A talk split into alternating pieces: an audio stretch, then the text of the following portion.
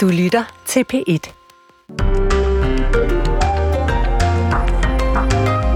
Ja, som vi lige hørte i radioavisen, så landede det altså endelig Putins første interview med en vestlig journalist. Ikke en hvilken som helst journalist, nemlig den tidligere tv-vært fra Fox News, Tucker Carlson. Tell us why you believe the United States might strike Russia out of the blue. How did you conclude that? Ja, et to timer langt interview, som kan ses på hans eget medie, Tucker Carlson Network, hvor Putin svarer på spørgsmål om krigen i Ukraine, NATO, Zelensky og A I blandt andet.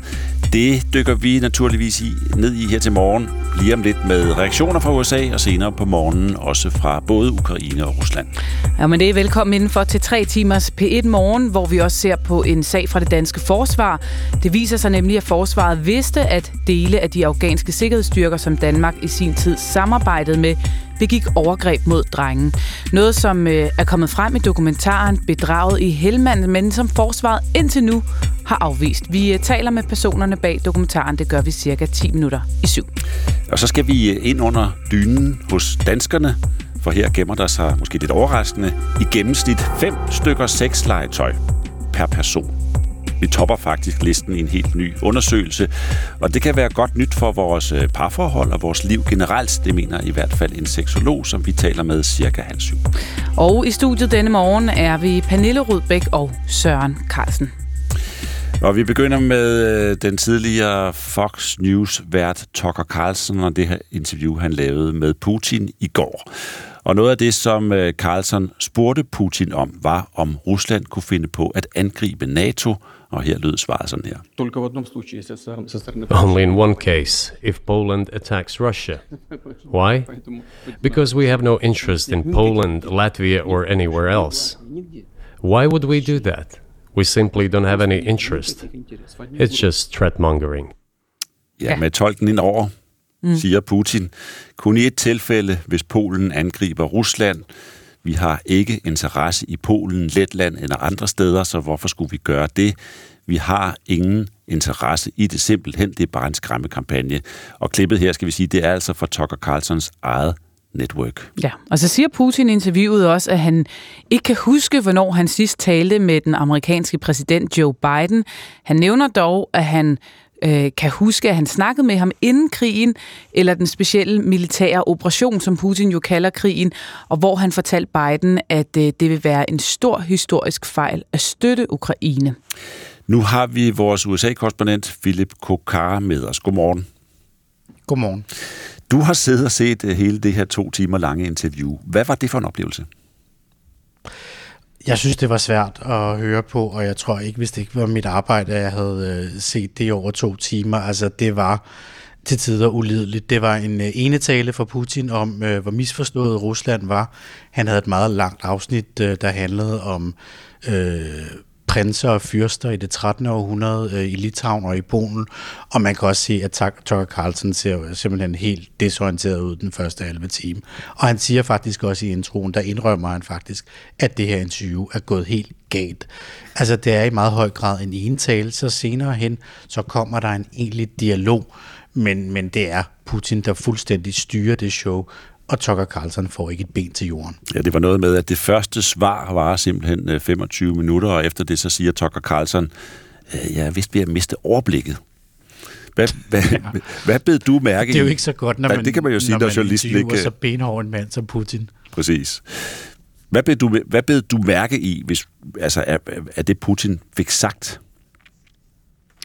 Hans budskab, hvis man koger essensen af det her ned, det er jo grundlæggende, at Øh, Vesten er i gang med at give penge og våben til en krig i Ukraine, som efter Putins udsagn ikke kan vindes, og ville det ikke være meget bedre, hvis vi kom til et forhandlingsbord, især hvis man nu måske forestillede sig en præsident Trump, der kom tilbage til magten. Det siger han ikke, men, men det synes jeg ligger lidt, lidt i kortene, og man så ikke kunne finde en forhandlet løsning på krigen i Ukraine, underforstået at de territorier, som er besat af Rusland, skulle øh, simpelthen forblive russiske.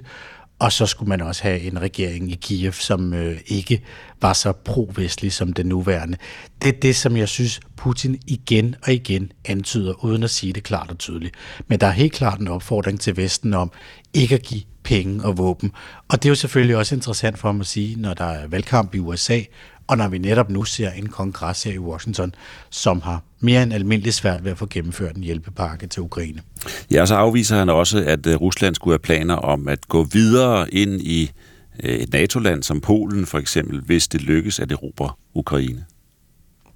Ja, men man kunne også omvendt spørge, hvad skulle Putin i virkeligheden sige til sådan et spørgsmål? Mm. Øh, ja, jeg har også planer om at annektere Baltikum eller Polen.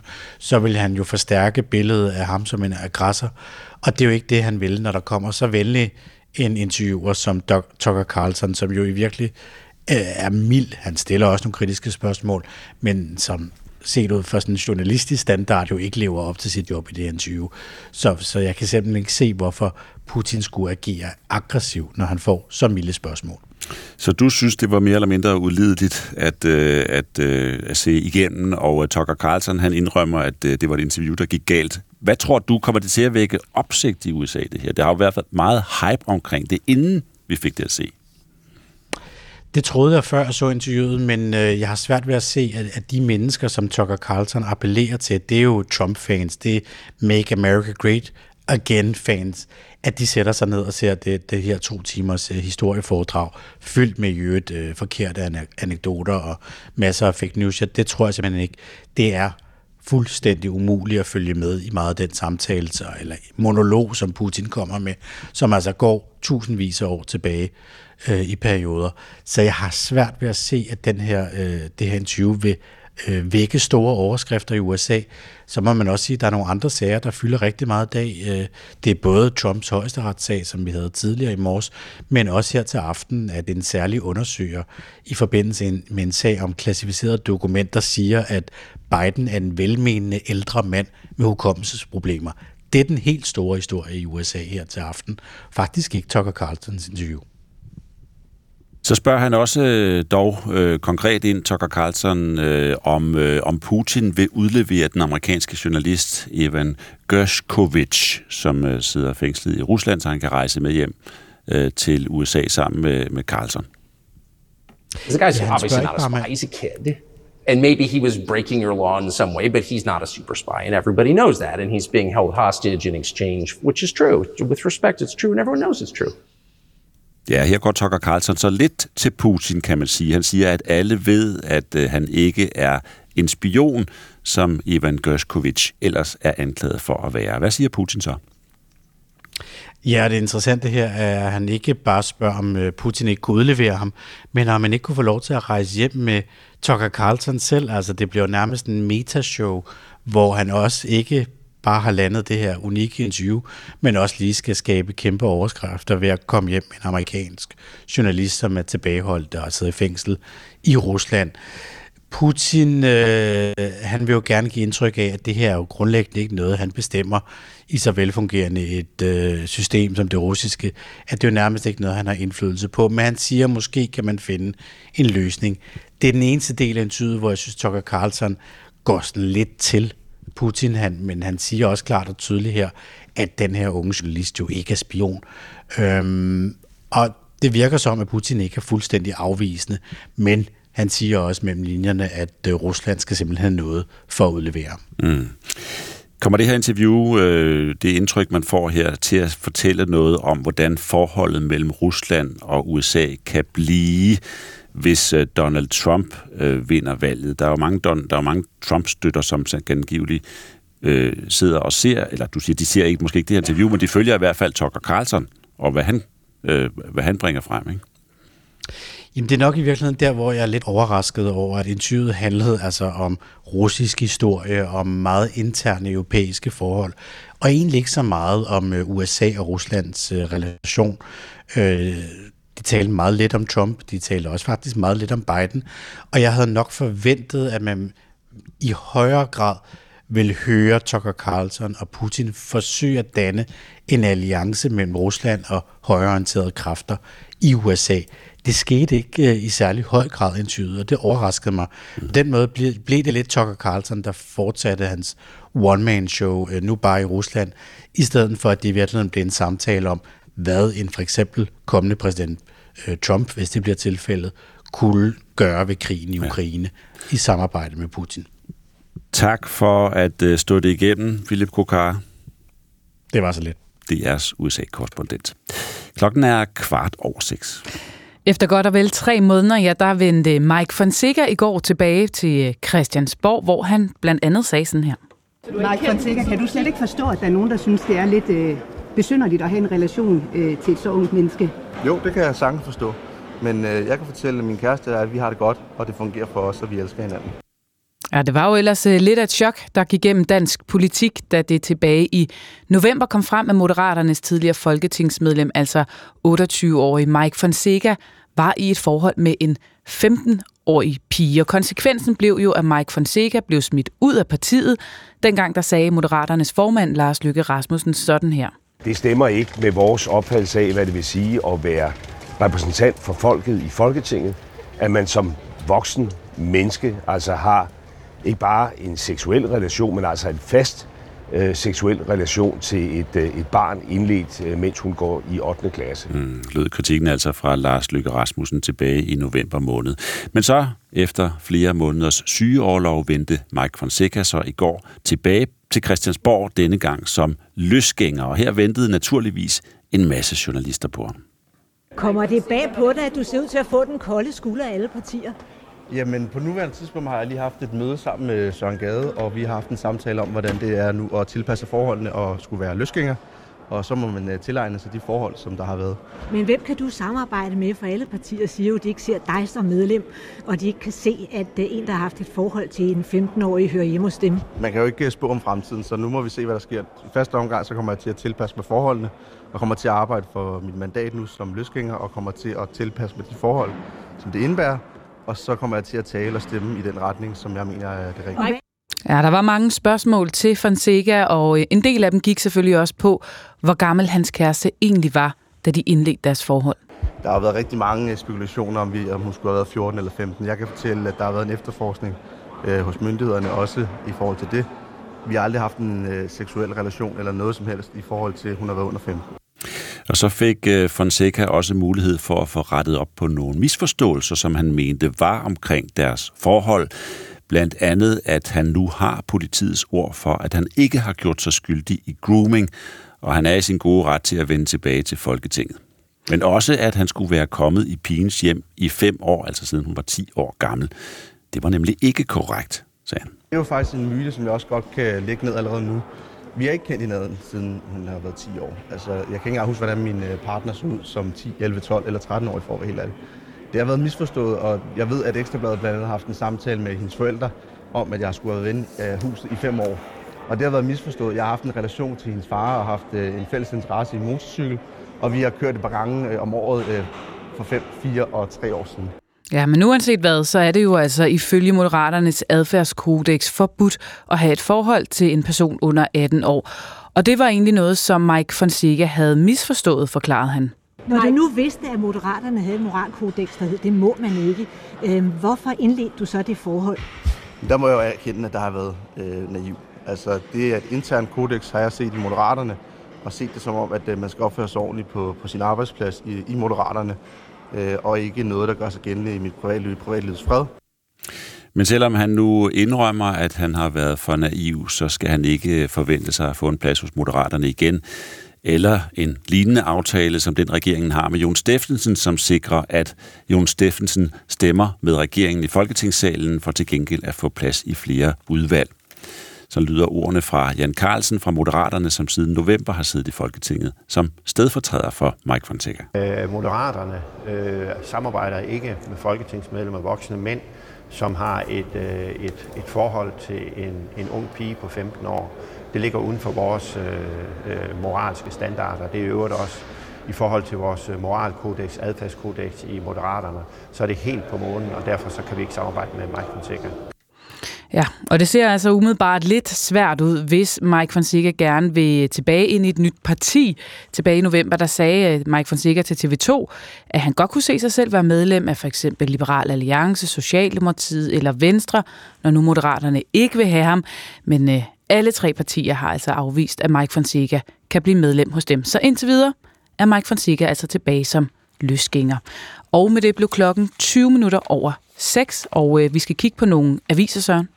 Ja, øh, der er kø om morgenen i Aalborg, når bilister nordfra skal ind til byen gennem Limfjordstunnelen, og igen, når de skal øh, tilbage og, om eftermiddagen. Og derfor så, øh, ja, så har regeringen, eller den tidligere regering, med et, øh, et forlig, Et, jern, et forlig omkring jernbaner og motorveje, som blev indgået i tyve enogtyve, lavede en aftale om at lave en motorvej mm. over øen Egholm, som skal fjerne myldretidstrafikken ind gennem Limfjordstunnelen. Politikken skriver i dag, at det kan ende med at blive en klimabombe, den her motorvej. En rapport fra Vejdirektoratet anslår de samlede udslip af drivhusgasser ved at bygge, hvad der bliver kaldt den tredje Limfjordsforbindelse, til at lande på fire hundrede og firs tusind ton C O to. Det er næsten to hundrede tusind ton mere end tidligere estimater og svarer til cirka halvfjerds tusind danskeres årlige udslip. Så simpelthen dobbelt op, næsten. Ja, næsten. Næsten, ja. Næsten. Den her rapport øh, kommer øh, på næsten to år efter, at Benny Engelbrecht måtte gå af som transportminister, fordi han havde holdt beregninger om udslippet ved at bygge motorveje skjult for politikerne med den begrundelse, at de var for usikre til at indgå i politiske forhandlinger. Men nu er der altså så blevet, blevet regnet på det her. Der er meget modstand mod den her motorvej mm.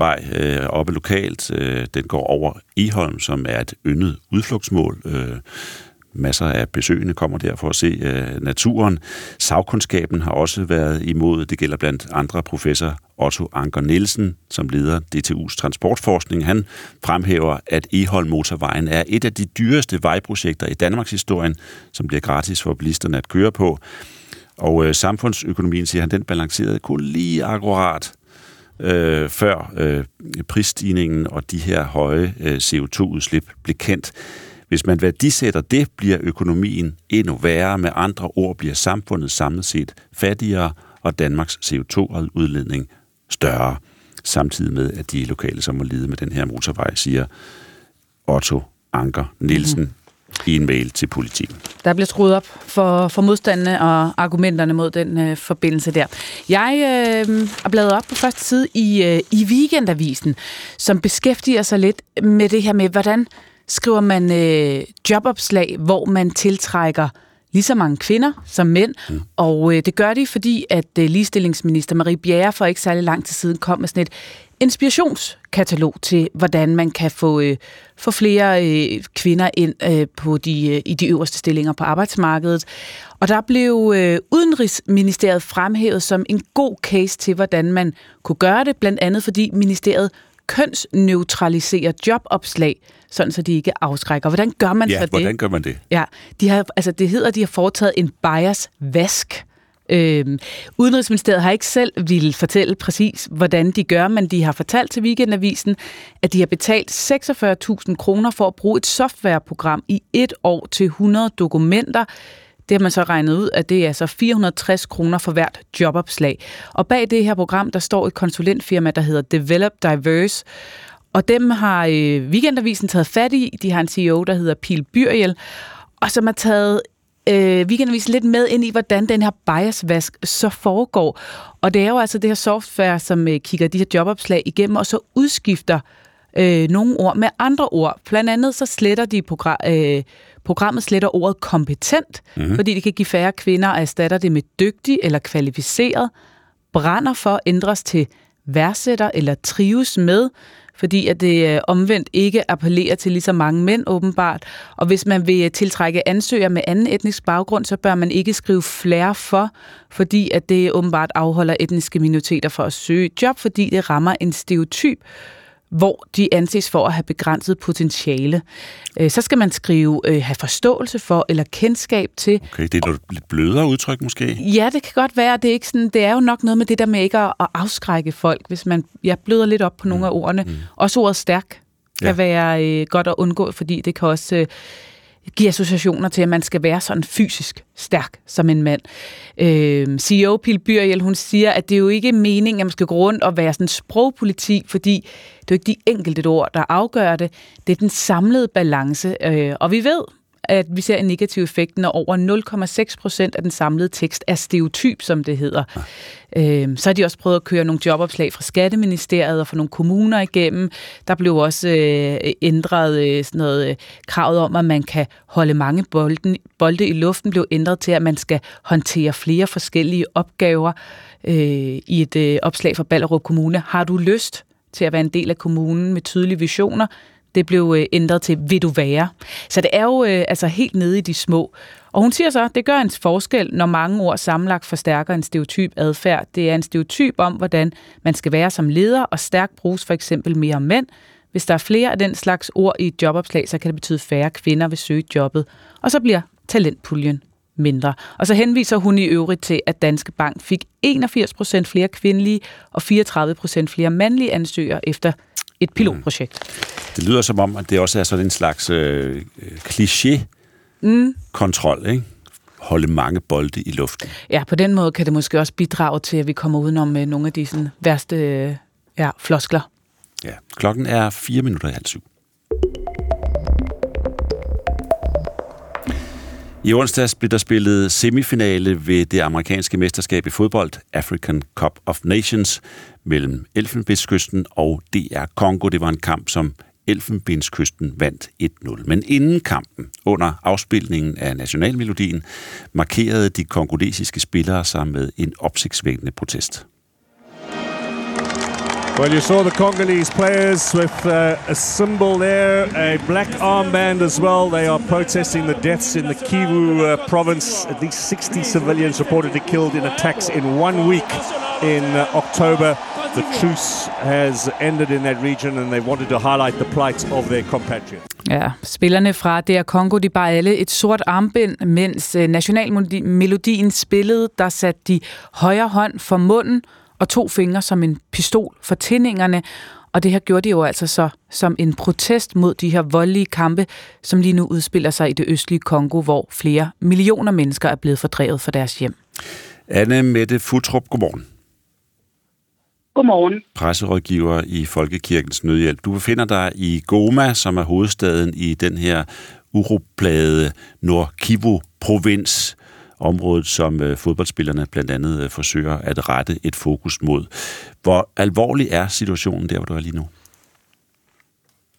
Situationen er alvorlig. Vi, øh, vi hørte samme aften, som fodboldkampen blev spillet, at der var øh, ret voldsomme kampe lige tyve kilometer vest for Goma, hvor jeg er.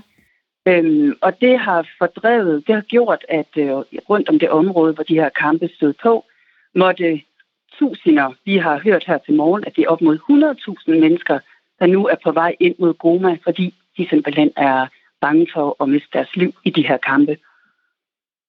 Ja, vi taler om en øh, konflikt, som siden øh, midten af halvfemserne anslås at have dræbt flere end seks millioner mennesker, og mindst lige så mange er drevet på flugt. Hvad er baggrunden for, at, øh, at den her konflikt, den er der og har været så langvarig? Det er en lang fortælling, som har stået på, som du selv siger, siden øh, midt halvfemserne. Først var der to, man kalder dem den ene, den første kongolesiske krig og den næste kongolesiske krig, som stod på øh, i de, de, øh, fra, fra ca. seksoghalvfems og frem. Og det er udløber, kan man sige, af øh, folkedrabet i Rwanda. Det er de samme etniske grupper, der har været en del af de kampe, der opstod i Kongo efterfølgende. Og godt nok er der lavet, underskrevet en fredsaftale øh, sidenhen, men ingen har rigtig overholdt den, så der har været kampe løbende lige siden. De to største, øh, de to største grupper er den kongolesiske hær, som selvfølgelig beskytter landet, og M treogtyve, som er den her oprørshær. Nogen siger, F N siger blandt andet, at oprørshæren bliver støttet af Rwanda, men det siger Rwanda, det gør de ikke. Men det er altså ikke de eneste to, øh, det er ikke de eneste to grupper, der kæmper. Der er op mod, mod hundrede væbnede grupper i Kongo. Så der er, og der er kamp om magten, og kamp om penge, og kamp om land. Og så er der selvfølgelig kamp om de miner, som vi jo alle sammen ved, at Kongo er kendt for. Altså miner med diamanter og guld og koltan til alle vores elektroniske apparater. Ja.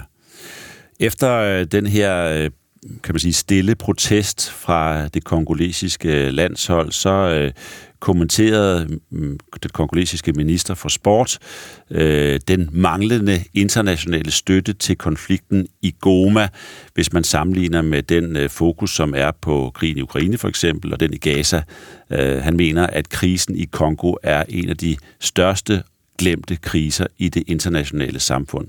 Den her gestus, den her protest, som landsholdet kom med, hvilken effekt kan den få? Har den, kan den hjælpe med til at sætte fokus på det her? Det, det vil jeg jo sige, at den allerede gør. Øh, for jeg tror ikke, du havde ringet til mig i dag, hvis ikke de fodboldspillerne havde lavet den her stille, fredelige protest. Så det vil jeg mene, det allerede gør. Og kongoleserne er jo udmærket klar over, at verdens øjne er vendt mod dels Ukraine og dels mod Gaza, og vil jo ønske, at der også blev set på det centrale Afrika.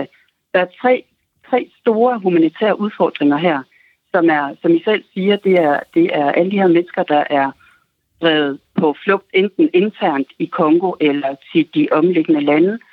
Og så er det det, der fører, det, der, det, der følger med alle de her internt fordrevne, det er øh, mangel på mad, for de flygter fra deres hjem og deres land og kan ikke længere dyrke jorden. Og det tredje store problem er vold og seksuel vold mod kvinder, som i høj grad bliver brugt som, som øh, strategi i krigene mellem, i kampene mellem de her grupper. Så vi håber, at øh, fodboldspillernes øh, fredelige protest er med til at, at skabe opmærksomhed om, om den her glemte krise, som måske er den største glemte krise i verden. Ja. Og som du siger, nu har vi i hvert fald taget snakken her, og tak for den, Anne Mette Futrup. Selv tak. God dag. I lige måde, presserådgiver i Folkekirkens Nødhjælp. Og så har vi fået besøg her i studiet af Niels Christian Lang. Han er nemlig klar med morgens første nyhedsoverblik. Klokken er blevet næsten to minutter over halv syv. Der er blevet smuglet fem gange så mange opioidpiller til Danmark i to tusind treogtyve som for bare to år siden. Ifølge Toldstyrelsen har man opsnappet næsten en million piller sidste år. Opioider er stærkt vanedannende, og man skal tage stigningen meget alvorligt, siger Henrik Vig, der er professor i kriminologi på Københavns Universitet. Vi ved, der er en stigning, og vi ved, at det, der er et stigende misbrug i visse dele af landet, særligt i de store byer og i nogle andre landsdele. Og, og det skal man gøre noget ved. Det er bekymrende. Opioidmisbrug er bekymrende, fordi det eskalerer, og fordi det fanger unge mennesker i det her misbrug utrolig hurtigt. Ruslands præsident Vladimir Putin har givet sit første interview i to år til et vestligt medie, nemlig til den tidligere tv-vært på Fox News, Tucker Carlson, der i nat har offentliggjort det på sin hjemmeside Tucker Carlson Network. Tucker Carlson spurgte blandt andet Putin, om han har planer om at angribe andre nabolande, som for eksempel Polen. Kun i et tilfælde, hvis Polen angriber Rusland, for vi har ikke interesse i Polen, Letland eller andre steder. Det er bare en skræmmekampagne, siger Putin. Men det var ikke et interview, man blev meget klogere af, fortæller D R's U S A-korrespondent Philip Kokar. Hvis man går essensen ned af det her, så var det, at Vesten skal stoppe med at sende våben til Ukraine, så man kan finde en forhandlet løsning på krigen, underforstået give territorie i Ukraine til russerne. Det fireogtredive år gamle mord på Hanne Witt kunne muligvis være kommet nærmere en opklaring for fem år siden, hvis blot politiet havde brugt slægtsforskning. D N A-sporet var der nemlig, men selvom teknikken fandtes, afviste Rigspolitiet dengang at bruge metoden. Det fortæller D R's retsanalytiker Louise Dalsgaard. Politikredsene i Danmark får først OK fra Rigspolitiet til at bruge den her metode sidste år, selvom der faktisk har været snak og pres allerede for flere år tilbage fra både politikere, men også efterforskere internt i politiet, sådan som vi hørte. Og udenfor, der bliver det i dag først skyde, senere kommer der sne. Der kommer også masser af vind ind fra øst og så omkring nul grader. Men herinde i P et Morgen, der bliver det lummert.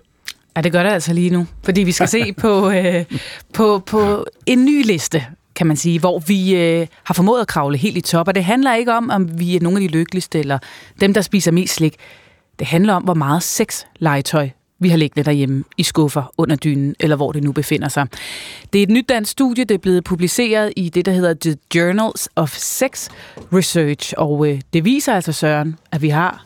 Ja, det viser, at vi er det folkefærd, der ejer flest stykker legetøj per indbygger blandt de her lande, med fem stykker legetøj i gennemsnit per person, der topper vi listen blandt seks europæiske lande, det skriver videnskab punktum d k. Godmorgen, Katrine Katzmann. Godmorgen. Parterapeut og seksolog.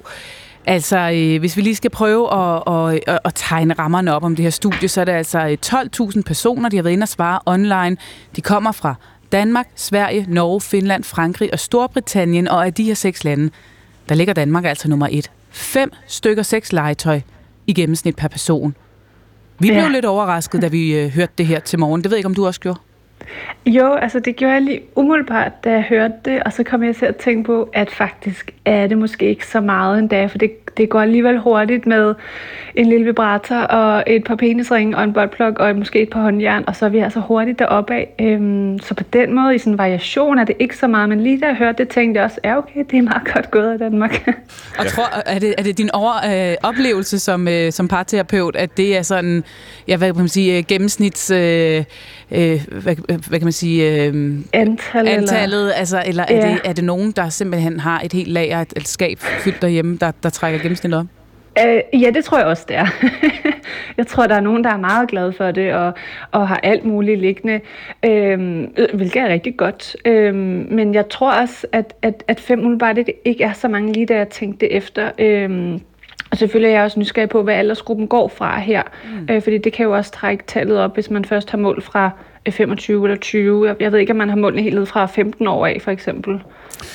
Nej, vi ved heller ikke, hvor repræsentativ den Nej. her undersøgelse egentlig er. Men, Nej, det er også det. Og du siger, fem lyder måske ikke så meget, men det er alligevel ti styk per par, ikke? Så, så ja. det er alligevel noget, ikke? Ja. Hvem er det, med din erfaring, som prioriterer sexlegetøj i deres parforhold? Jamen, du svarer lidt selv på det. Altså, det er jo par, der prioriterer sex, som er nysgerrige, som har lyst til at og, øhm, både prøve noget nyt, men også erkender, at det er helt normalt, og især i forhold til kvindens anatomi. Altså, det er øh, kun tredive procent af kvinder, der kan få en orgasme udelukkende ved at blive penetreret eller penetrationssamleje. Så det der med at have en vibrator eller flere og en dildo eller whatever, det er øh, i høj grad det, der skal til for, at kvinden også bliver stimuleret rigtigt. Så det er også mennesker og par, som har en forståelse af, at, at, øhm, at pornoreglerne ikke gælder her. Altså, vi er almindelige mennesker, som, øh, og kvinder har ofte brug for en anden form for stimulation. Så, øhm, men er det, ja. men er det, ja, det er selvfølgelig mennesker, som prioriterer det, men er det yngre eller ældre, eller er det, det er mere alle. åbne, mere, altså hvad, hvor er vi henne?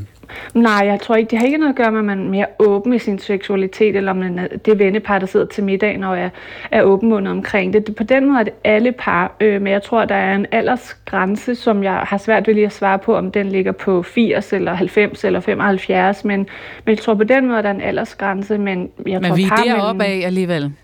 Ja, det tror jeg, og jeg tror endda, altså... vores generation og, og os her, som så bliver ældre, vi kommer da til at eje noget, øh, hvor det har nok ikke været så normalt nogle generationer tilbage. Der var heller ikke lige så meget, der var opfundet og så videre. Så jeg tror, fremover kommer vi til at se masser af ældre mennesker, som ejer noget, som også passer til ergonomien og så videre. Så det er faktisk blevet helt normalt, og det kan man jo sige er en positiv ting, hvis man kigger på undersøgelsen, fordi den peger i hvert fald på, at dem, der har og bruger sexlegetøj, og ser ud til at være mere tilfredse generelt med deres sexliv mm. og parforhold, og livet generelt faktisk. Er det også noget, du øh, oplever som seksolog og parterapeut? Altså på den måde, det er jo ikke fordi jeg sådan oplever det sådan en direkte årsagssammenhæng, men det giver god mening i forhold til hvad vi ellers ved, altså at par der kan finde ud af at tale om sex, det er noget af det forskningen siger, der er virkelig vigtigt, og det er jo noget af det man øh, nok er bedre til, når man har sexlegetøj, for så har man taget nogle snakke forud for, under og efter, det bliver man ligesom lidt nødt til, og det siger måske også noget om, at som vi talte om før, det er par, der prioriterer sex på en eller anden måde, synes det er vigtigt, og det er ret øh, vigtigt for livskvaliteten, siger rigtig mange mennesker, så på den måde giver det ret god mening. Men så kan det også opleves lidt som en konkurrent i parforholdet? Mm, det tror jeg, altså med de par, som har fem stykker hver i gennemsnit, de oplever det jo ikke som en konkurrent. De har jo netop, øh, hvad skal man sige, erkendt, at det her, det er jo en helt normal ting, ligesom vi også har flere forskellige stykker tøj. Og så det, jeg også nævnte før med den her, det er jo sådan en afpornofisering, øh, fordi de fleste kvinder har brug for noget andet end udelukkende penetration. Så ja, de par, tror jeg ikke ser det som en konkurrent. Det er nærmere de par, som måske har et stykke legetøj, eller skal til at bevæge sig ind på det mm. første. Så det kan være sådan et stadie, man lige skal komme sig over, når man tager hul på det her, måske for første gang. Ja. Øhm, nu arbejder du som sagt som seksolog og som parterapeut. Øhm, hvad, hvad er din sådan, erfaring med, hvor, hvor meget det kan gøre af forskel for et par at kaste sig ud i det her. Altså er det noget, der ligefrem kan være med til at redde et skrantende parforhold, at man kommer i gang med Nej. sådan noget her? Nej. Ikke ligefrem. Nej, det kan det ikke. Det kan gøre et godt parforhold endnu bedre, eller et godt okay. sexliv endnu bedre. Måske et skrantende sexliv kunne det være, det kunne gøre bedre, men nok ikke et decideret parforhold, der skranter. Der vil jeg altid anbefale øh, parterapi. Der er det noget andet, der skal til. Øh, så er det jo i kommunikationen, der nok halter. Øh, så et sexlegetøj kan nok ikke redde en skrantende kommunikation og, og alt muligt svigt og giftighed, hvad ved jeg. Men, øh, men måske et sexliv kunne det virkelig godt få, få vendt skuden på. Måske kan man komme til parterapeut og få en dildo med hjem. Ja, måske. Det kan være, det er et nyt koncept.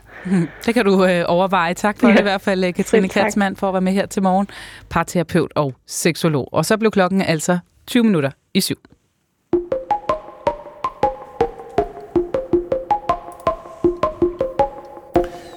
Mere end fjorten millioner mennesker, altså fyrre procent cirka af den ukrainske befolkning, får brug for humanitær hjælp i løbet af tyve fireogtyve. Af dem bor mere end tre millioner i den østlige og sydlige del af landet, som enten er nær frontlinjen mod Rusland, eller som bor i de besatte områder. Det fremgår af U N H C R's seneste rapport fra januar. Elisabeth Haslund, talsperson for U N H C R, F N's flygtningeorganisation i Ukraine, er med os. Godmorgen. Godmorgen. Du har i den her uge rejst rundt til en række byer i det sydlige og det østlige Ukraine for at møde nogle af de mennesker, som er, er hårdt ramt af krigen og de konstante angreb. Hvad er det for nogle livsvilkår, dem du møder, lever under?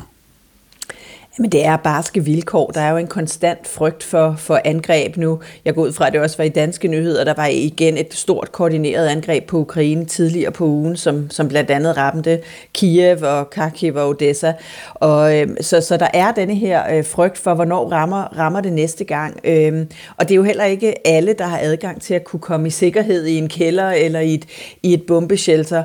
Øh, og nu har jeg som sagt været, været rundt i, i nogle af de byer, der er, er tæt på, på, på på frontlinjen tæt på grænsen til Rusland, og en by som Kharkiv, som er en af de større byer i Ukraine. Det er jo det er virkelig, virkelig massive ødelæggelser, når man kører igennem byen og ser så mange huse og bygninger, der er udbumpet, øh, mangler vinduer. Så der er jo rigtig mange mennesker, der har, har mistet deres hjem. Øh, og når man så Når de mennesker har måske måttet flygte med ganske få ejendele, de har mistet deres job oveni, måske levede de af deres land, som de var nødt til at forlade, jamen så, så, så, så er det jo ikke svært at forestille sig, at det også kan gøre situationen øh, virkelig svært i forhold til at dække basale behov og tage sig af sin familie. Øh, og så er det altså fortsat rigtig koldt i Ukraine, så, så, så den her vinter øh, og den barske vinter har jo gjort situationen endnu sværere for rigtig mange i sådan her de seneste, de seneste måneder. Så det er ja. en En, en ganske øh, svær øh, humanitær situation for, ja, hvis for man, rigtig mange. Hvis man lever der og har mistet måske, øh, som du siger, hjem, jord, man har ikke noget arbejde, ikke nogen indtægt, hvordan sikrer man sig så de ting, der skal til for at overleve?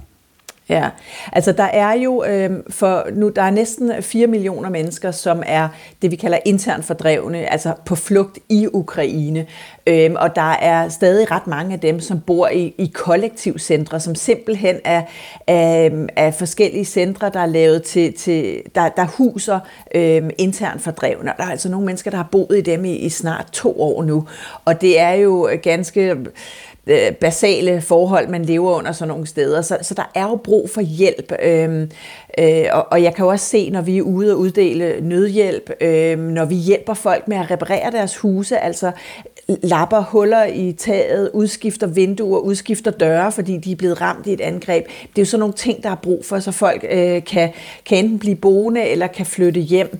Øhm, flytte hjem igen, hvis, hvis de har måttet flygte.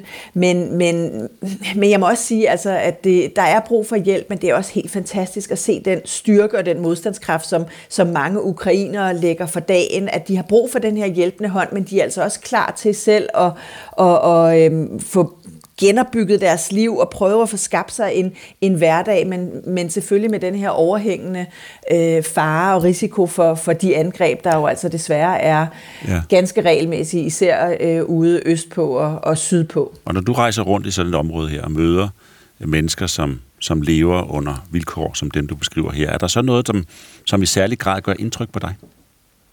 Altså jeg mødte, jeg var i øh, også i Kherson-regionen, som ligger syd sydøst også, altså det er fyrre kilometer fra fra frontlinjen, en, en by der hedder Vysokopilje, og den var under russisk kontrol i rigtig mange måneder i i tyve toogtyve, og hvor jeg mødte en kvinde her, øh, som som som lykkedes at komme væk øh, efter byen var blevet besat. Hun, hun øh, flygtede med sin datter og sit børnebørn, og hendes mand blev tilbage for at passe på deres jord og deres hus, og han blev desværre dræbt i i i et af de mange øh, angreb der ramte deres hus, og hun er flyttet tilbage, øh, efter byen jo blev, blev generobret af, af Ukraine. Og hun er flyttet tilbage, og, og selvfølgelig snakker jo om, hvor, hvor svært det er, altså det her traume også, at hun nu er det sted, hvor hendes mand blev slået ihjel, men som hun siger, det her er mit hjem. Men hun er helt alene, for hendes, hendes familie er stadig i udlandet, helt alene, fireoghalvfjerds år gammel, og en kvinde som hende har jo brug for hjælp til at netop få, få repareret huset, så det kunne holde sig varmt her under vinteren. Det er sådan noget, U N H C R har gjort, og, og som der var mange andre humanitære partnere, som hjælp, eller som, som leverer den her nødhjælp, og, og hjælper på forskellige måder. Men, men sådan en kvinde som hende, altså, øh, som, som virkelig viser den styrke, der er til at komme, komme videre og komme igennem det, men de har jo altså brug for en, en hjælpende hånd og noget forskellig hjælp og støtte til mm. at kunne gøre det. Og så ved jeg, Elisabeth Haslund, at du også har været på besøg i den næststørste by i Ukraine, Kharkiv, hvor du var ude at besøge en skole, der er bygget under jorden. Ja. Altså, jeg må sige, det er en oplevelse, jeg sent vil glemme. Der er lige nu ingen skolebørn i Kharkiv-regionen og i de andre regioner, der ligger tæt på frontlinjen, som går i almindelig fysisk skole, for det er for farligt for dem, og skolerne har ikke nødvendige bombeshelters, så børnene kan komme i sikkerhed under angreb. Så det vil sige, at de går i online skole, og jeg tror, altså det er jo noget af det, vi kan genkende selv fra, fra under, under pandemien, ikke? At man vil jo gerne have at gå i rigtig skole. Så i Kharkiv har de simpelthen fået etableret fem skoler i metroen, og fået bygget klasselokaler i metroen, så børnene kan være i sikkerhed under jorden og få fysisk undervisning, være sammen socialt, det som, vi, som jo har en stor betydning også for børn. Øhm, og så forældre føler sig trygge til at sende deres børn i skole. Øh, og vi har så været med til at, at, at støtte øh, noget af etableringen af de her skoler. Øh, men, men det var jo altså... hvor det jo på den ene side er fantastisk at se, at de her børn var simpelthen så glade for at være i skole, og fantastisk at se den innovative tankegang, hvordan kan vi, hvordan kan vi få løst denne her situation, så børn kan komme i skole, men samtidig jo også tragisk, at det er nødvendigt at, at få lavet skoler under jorden, fordi ellers er børnene simpelthen ikke i sikkerhed. Ja, og behovet for nødhjælp bliver altså ikke mindre i, her i tyve fireogtyve. Tak skal du have, Elisabeth Haslund. Det var så let.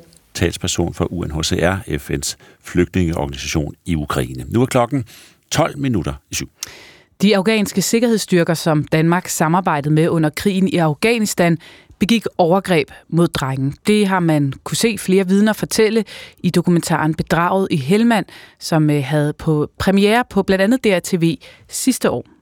De unge drengens daglige opgaver var at vaske tøj, sørge for at lave te, sørg for ligesom en afghansk hustru gør for sin mand. De er intimt sammen med hinanden. Og man kan høre det. Her er det den tidligere tolk i den danske hær, Sharif Propal, og Annika Tronier, tidligere konstabel, som er nogle af dem, som giver deres vidnesbyrd i dokumentaren her. Indtil videre har forklaringen fra forsvaret været, at det ikke kendte til overgrebene, men nu er meldingen den modsatte. Man var bevidst om, at der blev begået overgreb mod børn. Ja, sådan lyder det nu fra forsvarsminister Troels Lund Poulsen, som i et svar til Folketingets forsvarsudvalg udvalg, hedder det, i, i aftes skriver, at forsvaret i begrænset omfang og primært via indirekte kilder har været bekendt med, at der forekom overgreb på drengen fra dele af de afghanske sikkerhedsstyrker. Natib Kaya, godmorgen. Godmorgen. Dokumentarist og journalist, sammen med Martin Tam Andersen, som er tidligere udsendt til Afghanistan, der har du lavet den her dokumentar, Bedraget i Helmand, som altså blandt andet fortæller historierne om, at afghanske politifolk, som de danske styrker i Helmand arbejdede tæt sammen med, i årevis har stået eller stod bag tortur, mord og seksuelle overgreb. Er du overrasket over, at forsvarsministeren nu anerkender, at forsvaret rent faktisk kendte til de her overgreb mod drenge i Afghanistan? Jeg har faktisk været overrasket. forundret i ret lang tid over, at de fastholdt, at det ikke var sket. At de ikke havde kendskab til det. Så det, de siger nu, det var et eller andet sted. Det svar, som jeg havde forventet for længe siden, for cirka fire måneder siden, da vores dokumentar blev bragt. Fordi at i dokumentaren er der øjenvidner, altså det, det ansatte i det danske forsvar, udsendte, der siger det. Og, øh, og den ene af dem, han fortæller endda, øh, den øh, øverstbefalende på stedet øh, i Musa Qala på det tidspunkt, fortæller endda, han rapporterer det videre. Så de danske soldater, som vi taler med, de er, de er nærmest i chok over, at man benægter det. Og efterfølgende har der også været et forløb med mange andre soldater, som har været udstationeret et andet sted, blandt andet i Græsk, som fortæller lignende historier. Så hvis de mennesker kan fortælle det, og fortælle, at det her det foregår mere eller mindre åbenlyst, så burde forsvaret også have vidst det. Ja, altså, det, altså jeg, jeg, Martin og jeg, vi har altså, været, altså haft det ret underligt i lang tid over det her forløb, der har været efterfølgende. At der er blevet lagt låg på sagen på den her måde. Så hvordan har du det nu, hvor man så har erkendt det? Jeg er lettet. Øh, altså selvfølgelig, altså jeg har altid vidst, at vores dokumentar var solid, fordi vi er jo uafhængige kilder, der bekræfter det her af hinanden. Også udlandske soldater. Og så er vi altså ofre. Vi har ofre, vi har, vi har afghanere, der var børn, da de blev kidnappet og misbrugt af de her politistyrker yeah. øh, på et andet tidspunkt. Så, men jeg er mest lettet på de danske soldaters vegne, fordi de har følt, altså kan jeg mærke på dem, en eller anden form for svigt, fordi at man har anfægtet det, de har sagt.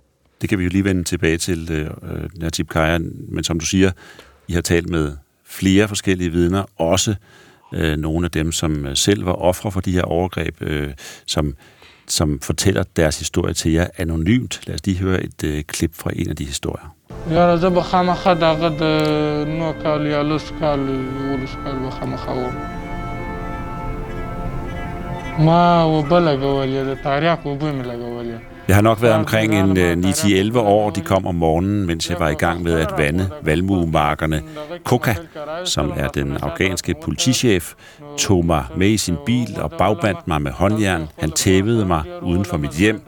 De var fem eller seks, og de sagde, at jeg skulle have sex med dem. Jeg nægtede. Han sagde, at han kunne gøre med mig, hvad han ville. Jeg havde intet valg. De tog mit tøj af, og så voldtog de mig. Hvad var det for en oplevelse at møde de her mænd og, og høre deres historie? Det var meget rystende at sidde foran de her voksne afghanske mænd, som fortalte om så voldsomme episoder i deres liv. Den ene af dem ved vi med sikkerhed aldrig har fortalt sin, sandsynligvis aldrig har fortalt sin historie til andre. Øh, selv hans morbror, som var med og bevidnede, at hans nevø var blevet kidnappet. Han var der simpelthen som øjenvidne for at bekræfte hans historie og det forløb, der havde været med løsesum efterfølgende til politistyrkerne. Jamen, han var ikke klar over det. Det fik vi at vide bagefter. Så det var, og, ja. Så det var første gang, han fortalte det. Det var til jer i virkeligheden? Ja, det var det. Øh, og det, det er et meget... Tæ- altså, vi havde fået at vide, at han var blevet kidnappet som barn af dem. Og så kunne vi gætte os frem til, at det måske var sket med ham også. Men han havde ikke fortalt det.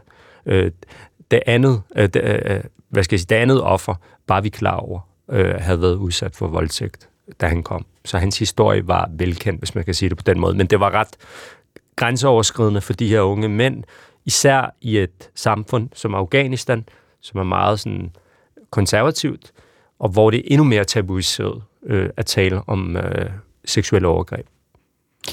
Vi kan også sige godmorgen til dig nu, Martin Tam Andersen. Godmorgen. Du er jo, som øh, vi har øh, nævnt, med til, har været med til at lave den her dokumentar sammen med Natib Kaya, og så er du altså også tidligere udsendt til Afghanistan, lige nu med på en telefon fra Oman. Øhm, hvordan er din reaktion på, at forsvaret nu erkender, at man altså godt vidste, at de her overgreb fandt sted? Jamen ligesom Natib, så er jeg også lettet. Jeg synes, det var enormt skammeligt, og det føltes jo nærmest som om, at man kastede soldaterne under bussen, da man ligesom nægtede at have kendskab til det her. Fordi blandt soldaterne på jorden, der var det almen kendt, at det her foregik. Det var noget, man talte om. Det var noget, man blev forberedt på i uddannelsen, inden man blev sendt afsted. Så, så det var ligesom øh, common knowledge blandt øh, soldaterne, så det var jo sådan, jeg var sådan lidt i chok, øh, og var sådan, men ligesom fra, fra forsvaret sådan bare afvist af kendskab til det. For selvfølgelig havde man kendskab til det. Mm. Jeg føler også godt anerkende, at, at man nu øh, ligesom siger, okay, øh, det vidste vi godt, det vil jeg godt anerkende, at man rent faktisk tør komme med en indrømmelse. Det er jo bare væsentligt at huske på, at vi bliver ligesom nødt til at forstå vores egen rolle i sådan en krig her, hvis vi også skal have den rigtige historiske knytning om, hvorfor det gik galt. Mm. Men som tidligere udsendt i Afghanistan, så hvor, hvor bevidste var I om, at de her drenge de blev udsat for overgreb af, af dem, I var allieret med i Afghanistan? Altså nu, jeg, jeg arbejdede selv meget tæt sammen med politiet i den by, Garisk, som Natib også nævnte før, og hvis jeg så ikke overgreb. Der var ikke nogen af mine soldater, der var vidner til overgreb, men vi så, at der var t-drenge, og vi var ikke til kun i tvivl om, hvad de blev brugt til. Men vi havde ikke, vi havde ikke lov til at skride ind eller efterforske i forhold til det her. Og så er det jo også sådan, at soldater følger ordre, og vores ordre var samarbejde. Vores ordre var ikke at anholde og afvikle og undersøge den, vores samarbejdspartnere. Og, og, og når alle soldaterne går og ved det her nede på jorden, så er det jo ikke det samme som, at så går vi ud og leder efter nogle forbrydere, og så anholder dem, fordi vi er militærstyrke, vi er ikke en politistyrke. Men dem, der skal reagere på den her form for information, dem, der har indflydelse på, hvilken strategi man skal forfølge, hvem vores samarbejdspartnere er, det er ikke soldaten ude på jorden, det er jo dem, der sidder derhjemme, og de vidste, mm. og de gjorde ikke noget. Så nu hører vi Natib Kaya sige, at han er lettet også især på ja, soldaters vegne. Er du, altså, hvad kan du bruge den her indrømmelse fra forsvarsministeren til? Jeg synes, at det validerer den oplevelse, jeg har haft selv som soldat, og den oplevelse, som mange andre soldater har haft. Og jeg tror, ligesom, jeg har også mange gode venner i forsvaret, som jo alle sammen har været sådan rystet lidt på hovedet af, at man ligesom afviste at have kendskab til det her, for det var det er jo ret utroværdig indstilling at tage. Så jeg tror, for mange soldater vil tænke, okay, tak, fordi I indrømmer det, som vi alle sammen vidste, men som, som I ikke vil anerkende, var en af præmisserne for det arbejde, soldaterne lavede i Afghanistan. Så det synes jeg er det positive. Mm. Natib Kaya, jeres dokumentar, den, den viser altså så, at, at de politistyrker, som blandt andet danske soldater, danske øh, styrker, samarbejdede med, begik øh, overgreb mod øh, unge drenge. Hvor, hvor, i hvilket omfang mener du, at det kan have skadet øh, den mission, som soldaterne blev sendt ud på? I, i meget høj grad. Fordi at øh, noget, som er meget alvorligt i Afghanistan, og som, hvad skal jeg sige, i en militær kontekst er blevet øh, italesat som en almindelig del af afghansk kultur. Øh, altså seksuel misbrug af børn, begået af voksne. Det er en del af en kriminel subkultur i Afghanistan, som er meget illeset. Og øh, det, at de her politistyrker på en strukturel måde øh, begik de her handlinger her, jamen det underminerede selvfølgelig tiltroen til, at de kunne være ordenshåndhævere. Og, og det satte de vestlige soldater, også de danske, i et dårligt lys, fordi man understøttede dem. Var det medvirkende til, at vi tabte krigen? Øh, det fortæller rigtig mange afghanere på jorden også. Altså, de fortæller, de fortæller øh, os i vores dokumentar, men også bare sådan generelt i forbindelse med mit arbejde i Afghanistan, at de troede ikke på den inter- internationale indsats, fordi man havde allieret sig med kriminelle, organiserede kriminelle, som blot havde politiuniformer på. Og det var ikke kun misbrug af børn. Vi dokumenterer jo også i, i vores film, At, øh, at politistyrkerne kidnappede og dræbte øh, børn. De dræbte uskyldige voksne, de, de, de øh, øh, hvad nu, afpressede folk. Øh, de var en del af et narkokartel. Så en omfattende kriminel virksomhed har de stået for. Bare lige inden radiovisen, så vi lige kan nå det. Hvad, hvad mener du, altså nu ligger det her år tilbage, hvad kan vi som samfund bruge den her erkendelse til, som nu kommer fra forsvarsministeren? Altså det allervigtigste i dokumentaren, det er jo, at man giver en stemme til nogle af de ofre her, for de her overgreb her, fordi der er ikke nogen, der har hørt dem før. Øh, og så kommer det kontekstuelle, det historiske efterskrift, som er ret vigtigt for os at forstå, hvad det var, der gik galt i Afghanistan. Hvorfor det var, vi tabte krigen dernede.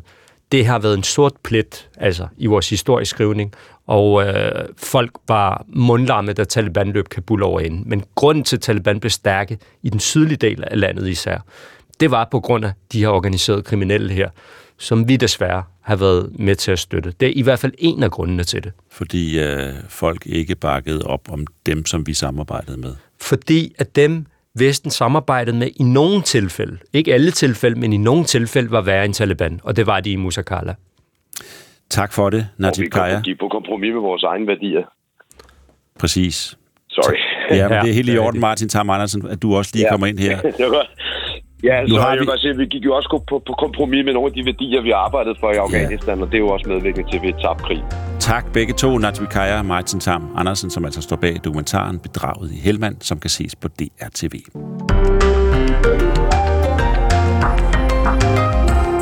Det er blevet fredag, weekenden står for døren, og så er det snart tid til at finde sexlegetøjet frem. Ja. Ja, og det er der tilsyneladende rigtig mange af os, der gør. En ny undersøgelse blandt seks forskellige lande sætter danskerne på førstepladsen med et gennemsnit på fem stykker sexlegetøj per person. Vi spørger en af forskerne, hvorfor det åbenbart er, der skal hjælpemidler med under dynen, og om dildoer kan give et bedre parforhold. Det er sidste timen her.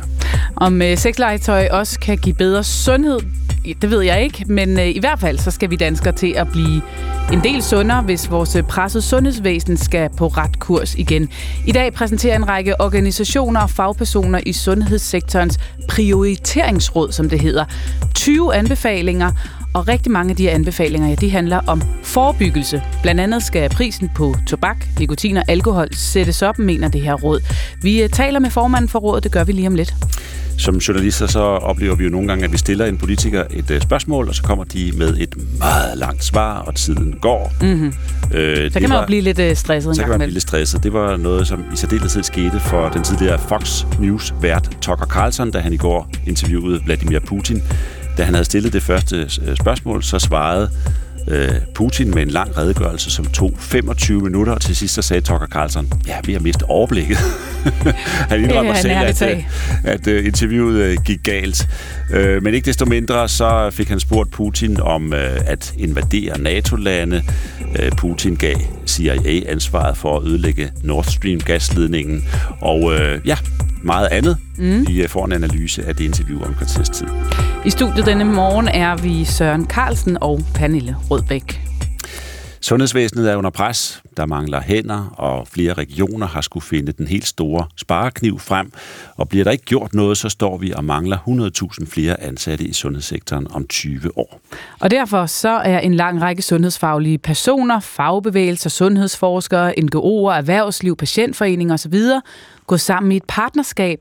Det her partnerskab, det hedder Sundhedssektorens Prioriteringsråd, og øh, som vi også lige nævnte, så kommer de altså med tyve anbefalinger i dag til, hvordan man kan bruge ressourcerne i sundhedsvæsenet bedre og løse nogle af de mange udfordringer, som sundhedsvæsenet lige nu bakser med. Ja, det er blandt andet bedre adgang til patientoplysninger, noget med, at I T-systemerne skal tale bedre sammen. Meget mere forebyggelse, priserne på tobak og alkohol skal sættes op, og så øh, kompetencer over titel, så man ikke skal have en bestemt titel, før man må udføre en opgave, så sygeplejersker også, hvis de er kompetente mm. nok, kan gå ind og udføre opgaver, som læger ellers tager sig af. Godmorgen, Camilla Radke. Godmorgen. Formand for Lægeforeningen og også formand for det her prioriteringsråd, sundhedssektorens prioriteringsråd, som det hedder. Det kunne jo være skønt, hvis vi kunne nå at løbe tyve anbefalinger igennem. Vi har ikke lige så meget tid, som Tucker Carlson havde med Putin, så vi gør det lidt kortere. Vi skal runde nogle af de mest centrale anbefalinger. I skriver blandt andet i, i rapporten, for at tage noget af det første her, at øh, det er vigtigt, at sundhedspersonale får bedre adgang til patientoplysninger på tværs af sundhedsvæsenet. Hvorfor er det en vigtig anbefaling?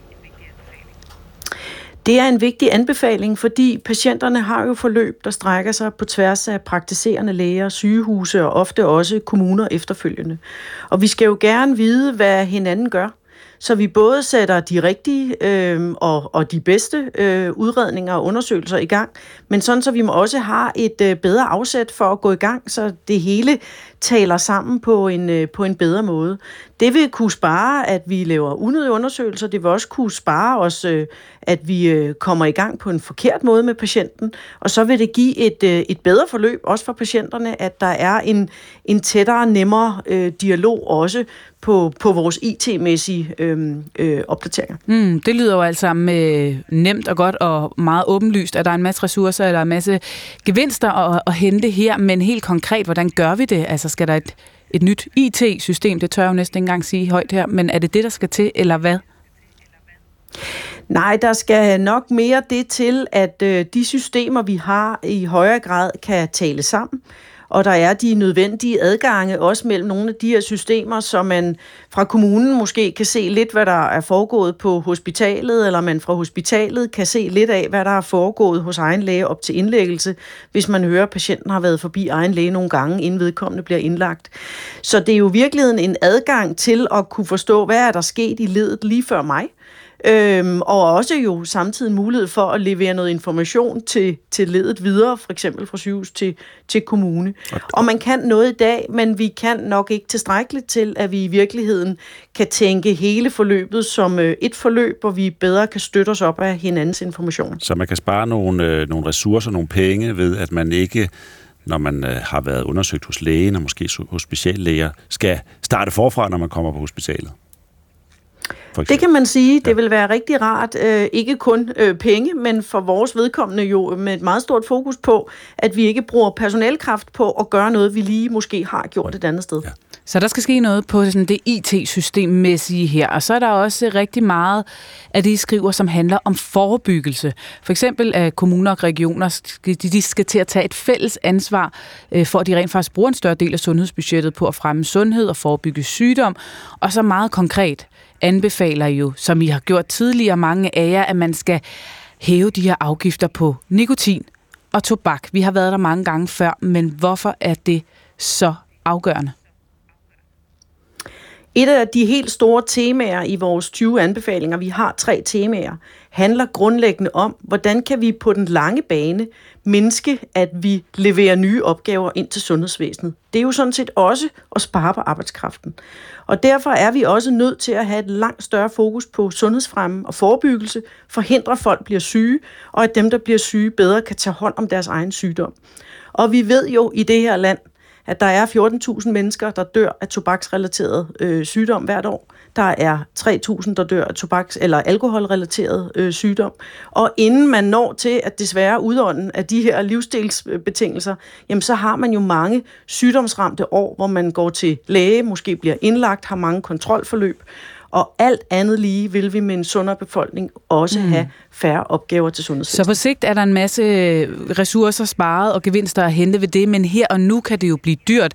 Jeg ved, du har været ude tidligere og været med til at anbefale at hæve grænsen til de her hundrede kroner på Christiansborg. Så, så siger man, det har vi slet ikke råd til, hvis vi skulle hæve det fra de her nuværende tres kroner til hundrede kroner. Det vil koste statskassen fem milliarder kroner. Hvad siger du til det? Jamen, vi har tidligere sagt, og det siger vi igen, at en pakke tobak bør koste hundrede kroner. Og vi har også hørt modargumentet, at det koster fem milliarder øh, i tabte skatteindtægter, og så kommer grænsehandlen. Men jeg vil jo også sige, at Sundhedsstyrelsen i deres sygdomsbyrderapporter, de laver med jævnlig mellemrum, også peger på, at det koster altså øh, sundhedsvæsenet ti gange så meget, at vi går og behandler på nogle af de her tobaksrelaterede sygdomme. Så vi vil jo faktisk, hvis vi begyndte at indregne de besparelser, der vil være i sundhedsvæsenet på at have en sundere befolkning, jamen der vil vi jo alt andet lige have en meget stor gevinst, hvis vi kun kigger på pengene. Men vi skal også kigge på, at hvis vi har en befolkning, som ikke ryger i samme omfang og bliver mindre syge af det, så har vi altså også en befolkning, som er mere rask til det arbejde, de selv skal lave alle mulige andre steder. Og arbejdskraftudfordring er jo ikke kun en udfordring for sundhedsvæsenet, det er det faktisk efterhånden for hele samfundet.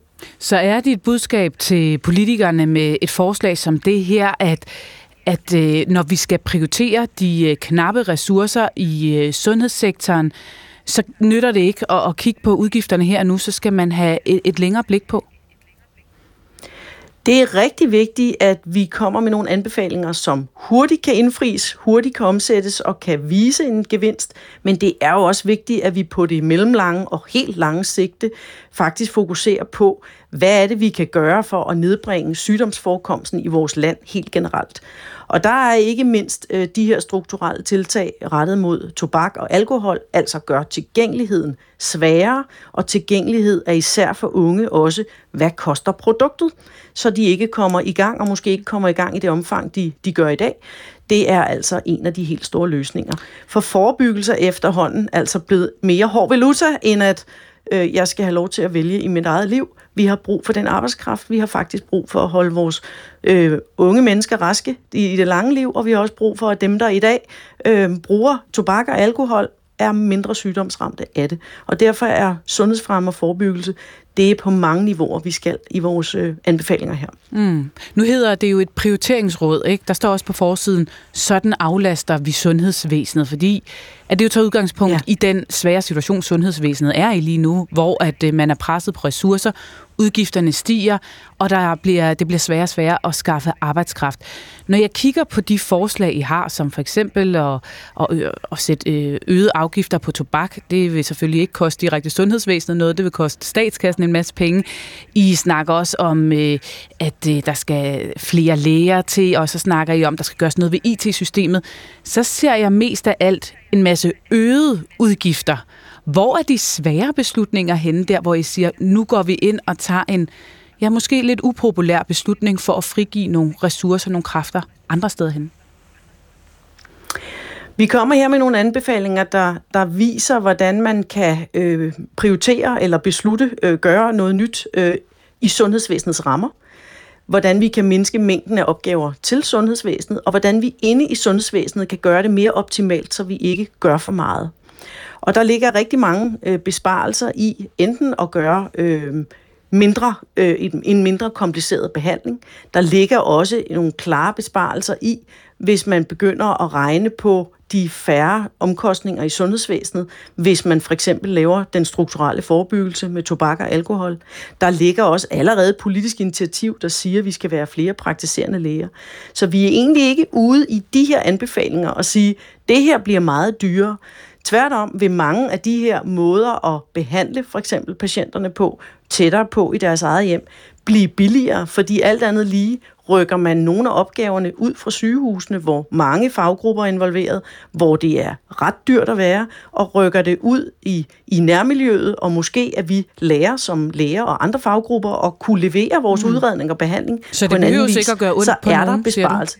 Det behøver faktisk ikke at gøre ondt på nogen, men den svære debat her, også i samfundet, er jo, at vi får snakket prioritering, at vi får talt om, hvor vigtigt det er, at vi faktisk gør noget andet på en ny måde, og at nogen har behov for indlæggelsen eller det fysiske fremmøde inde på hospitalet, når de skal kontrolleres for deres kroniske sygdom, mens andre faktisk kan følges med deres kroniske lidelse i hjemmet, måske ved, at de faktisk mm. kan gøre mere selv.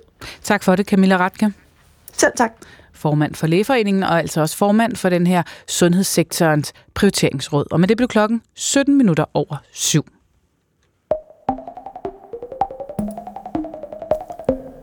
Joe Biden er en sympatisk, velmenende ældre mand med dårlig hukommelse. Sådan skriver den særlige anklager Robert Hur i en rapport, som kigger på, om der er grundlag for at rejse straffesag mod præsidenten i en sag om, hvordan han har håndteret hemmeligstempede eller klassificerede dokumenter.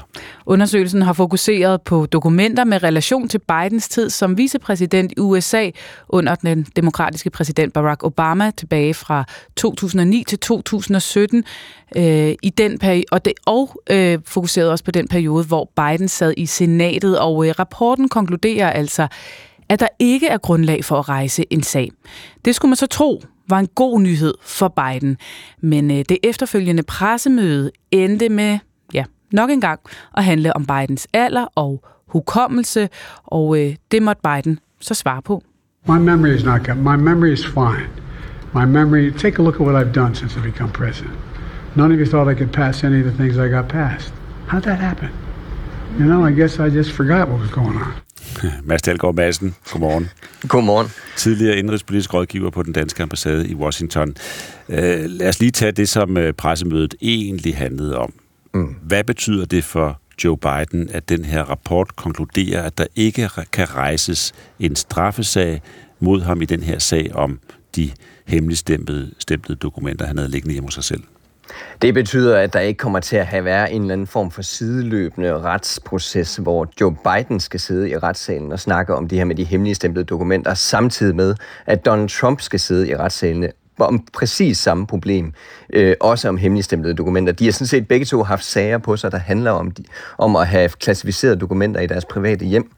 Og nu kan Joe Biden altså sige, at, øh, at øh, der var ikke noget om hans sag. Altså, han fik en reprimande, men det er altså ikke noget, der er så alvorligt, at det rejser til en tra- straffesag, hvor man kan sige, ved Donald Trump, der, der mangler vi stadigvæk den konklusion for at se, ud, se, for at se frem til, om det her det bliver en stor, øh, en stor retssag. Men man kan sige, at Donald Trump, han har jo nu et rigtig godt argument til det, han altid har sagt, det her med et two-tier justice system, som man altid siger.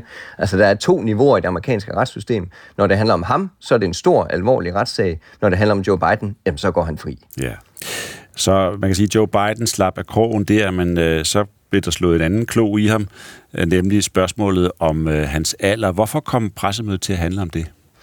Ja, men det er jo fordi, at øh, man kan sige, artikler og kilder siger jo øh, fra Det Hvide Hus, at Joe Biden han blev rigtig, rigtig sur over den rapport, der kom fra den særlige undersøger i går, der kaldte ham netop for en øh, gammel mand. Der stod faktisk i den rapport, at det havde været en stor forhindring for selve undersøgelsen, at Joe Biden han faktisk ikke kunne huske mange af de centrale fakta, der skulle til for overhovedet at undersøge den her sag. Så det var en meget alvorlig rapport, og det blev Joe Biden efter sine så enormt vred over, at han tænkte, at han ville gå man kan sige, til modangreb og holde det her pres møde for at ligesom at bevise, at han var fit for office. Og det gik jo ikke, som Joe Biden han sådan nok havde regnet med, at det skulle gå, fordi at det endte jo faktisk med, at han bekræftede for resten af verden, at han er netop en gammel mand ja. med en forholdsvis dårlig hukommelse. Og det kan vi lige høre et eksempel på her, fordi på pressemødet, der bliver Biden også spurgt ind til situationen i Gaza.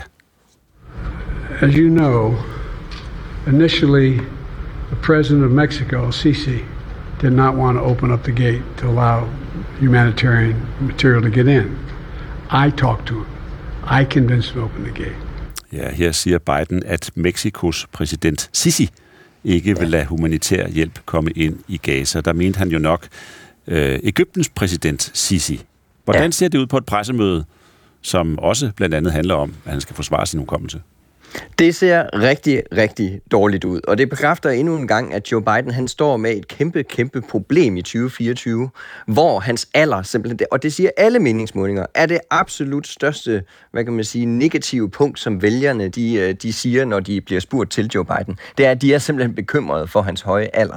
Og hans store problem, det er, at hans blotte tilstedeværelse bekræfter den bekymring, og det ser ikke ud til, at han kan ligesom mildne den bekymring. Han kan gøre noget, der ligesom modbeviser, at han ikke er øh, gammel, fordi tiden arbejder jo sådan meget fysisk imod ham her, og han, han har meget, meget svært ved at forsvare sig, fordi det netop er et aldersspørgsmål. Det er Joe Bidens store problem, at alle vælgere, jamen de kender nogen på Joe Bidens alder, og alle kan have ligesom et personligt forhold til, at den person, de kender på Joe Bidens alder, ikke skal være præsident i U S A.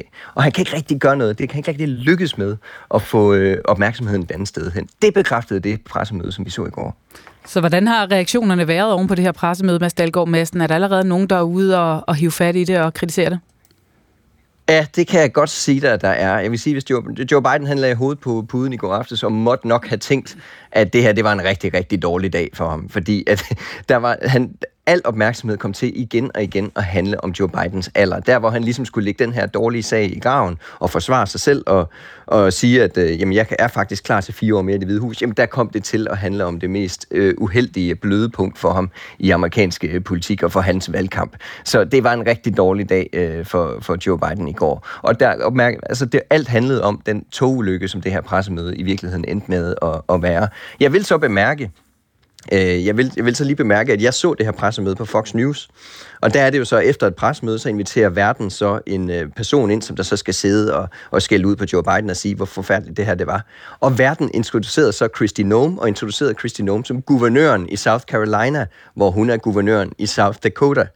Så det, det siger bare lidt om, at alle laver den her med at blande mm. navne sammen, men fordi det er Joe Biden, der gør det, og han har det her aldersspørgsmål, så bliver det fortalt ind i den her større uheldige fortælling. Og det bliver ved og ved og ved. Er det ikke også det, man Og det bliver ved og ved og ved. Lige præcis. Altså, han gentager det. Han kommer også lige efter to uger nu, hvor han har både, han har virkelig, virkelig blandet mange, mange navne sammen, hvor han har, han har blandet øh, verdensledere op med nogen, som der er døde for seksogtyve år siden, for eksempel.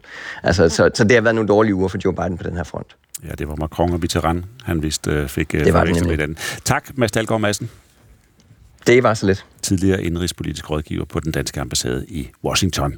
Seks minutter i halv otte. Ja, vi bliver lidt ved det amerikanske, i hvert fald mediebilledet i U S A, fordi det er jo altså lykkedes nu, den kontroversielle amerikanske mediepersonlighed, tidligere Fox News vært Tucker Carlson og lave et interview med præsident Vladimir Putin. Det blev frigivet her i nat, og ja, det har altså allerede skabt masser af reaktioner. Det er noget, man kan se inde på hans egen kanal. Steffen Kratz, godmorgen. Godmorgen. Jeg ved, du også har siddet og set det her to timer lange interview. Hvad kom der ud af det? Ja, det var et billede for mig ind i Putins verden, ind i hovedet på en autokratisk leder, som i mine øjne lader sig at blive tiltagende mere isoleret og tiltagende mere optaget af sit eget projekt, efterhånden som hans alder også er fremskreden. Nu talte de om Biden. Putin er jo også blevet ældre, selvom han ikke er helt i samme aldersgruppe. Og han er fuldstændig optaget af sin egen rolle i historien og af Ruslands øh, rolle som stormagt. Og det fremgik jo blandt andet ved, at da Tucker Carlson, som jo er vant til at lave meget overfladiske interviews med folk, som han er enige med, stiller et spørgsmål i starten, så siger den russiske præsident, altså, er det her et overfladisk talkshow, eller skal vi lave et seriøst interview, hvor til Tucker Carlson så griner nervøst?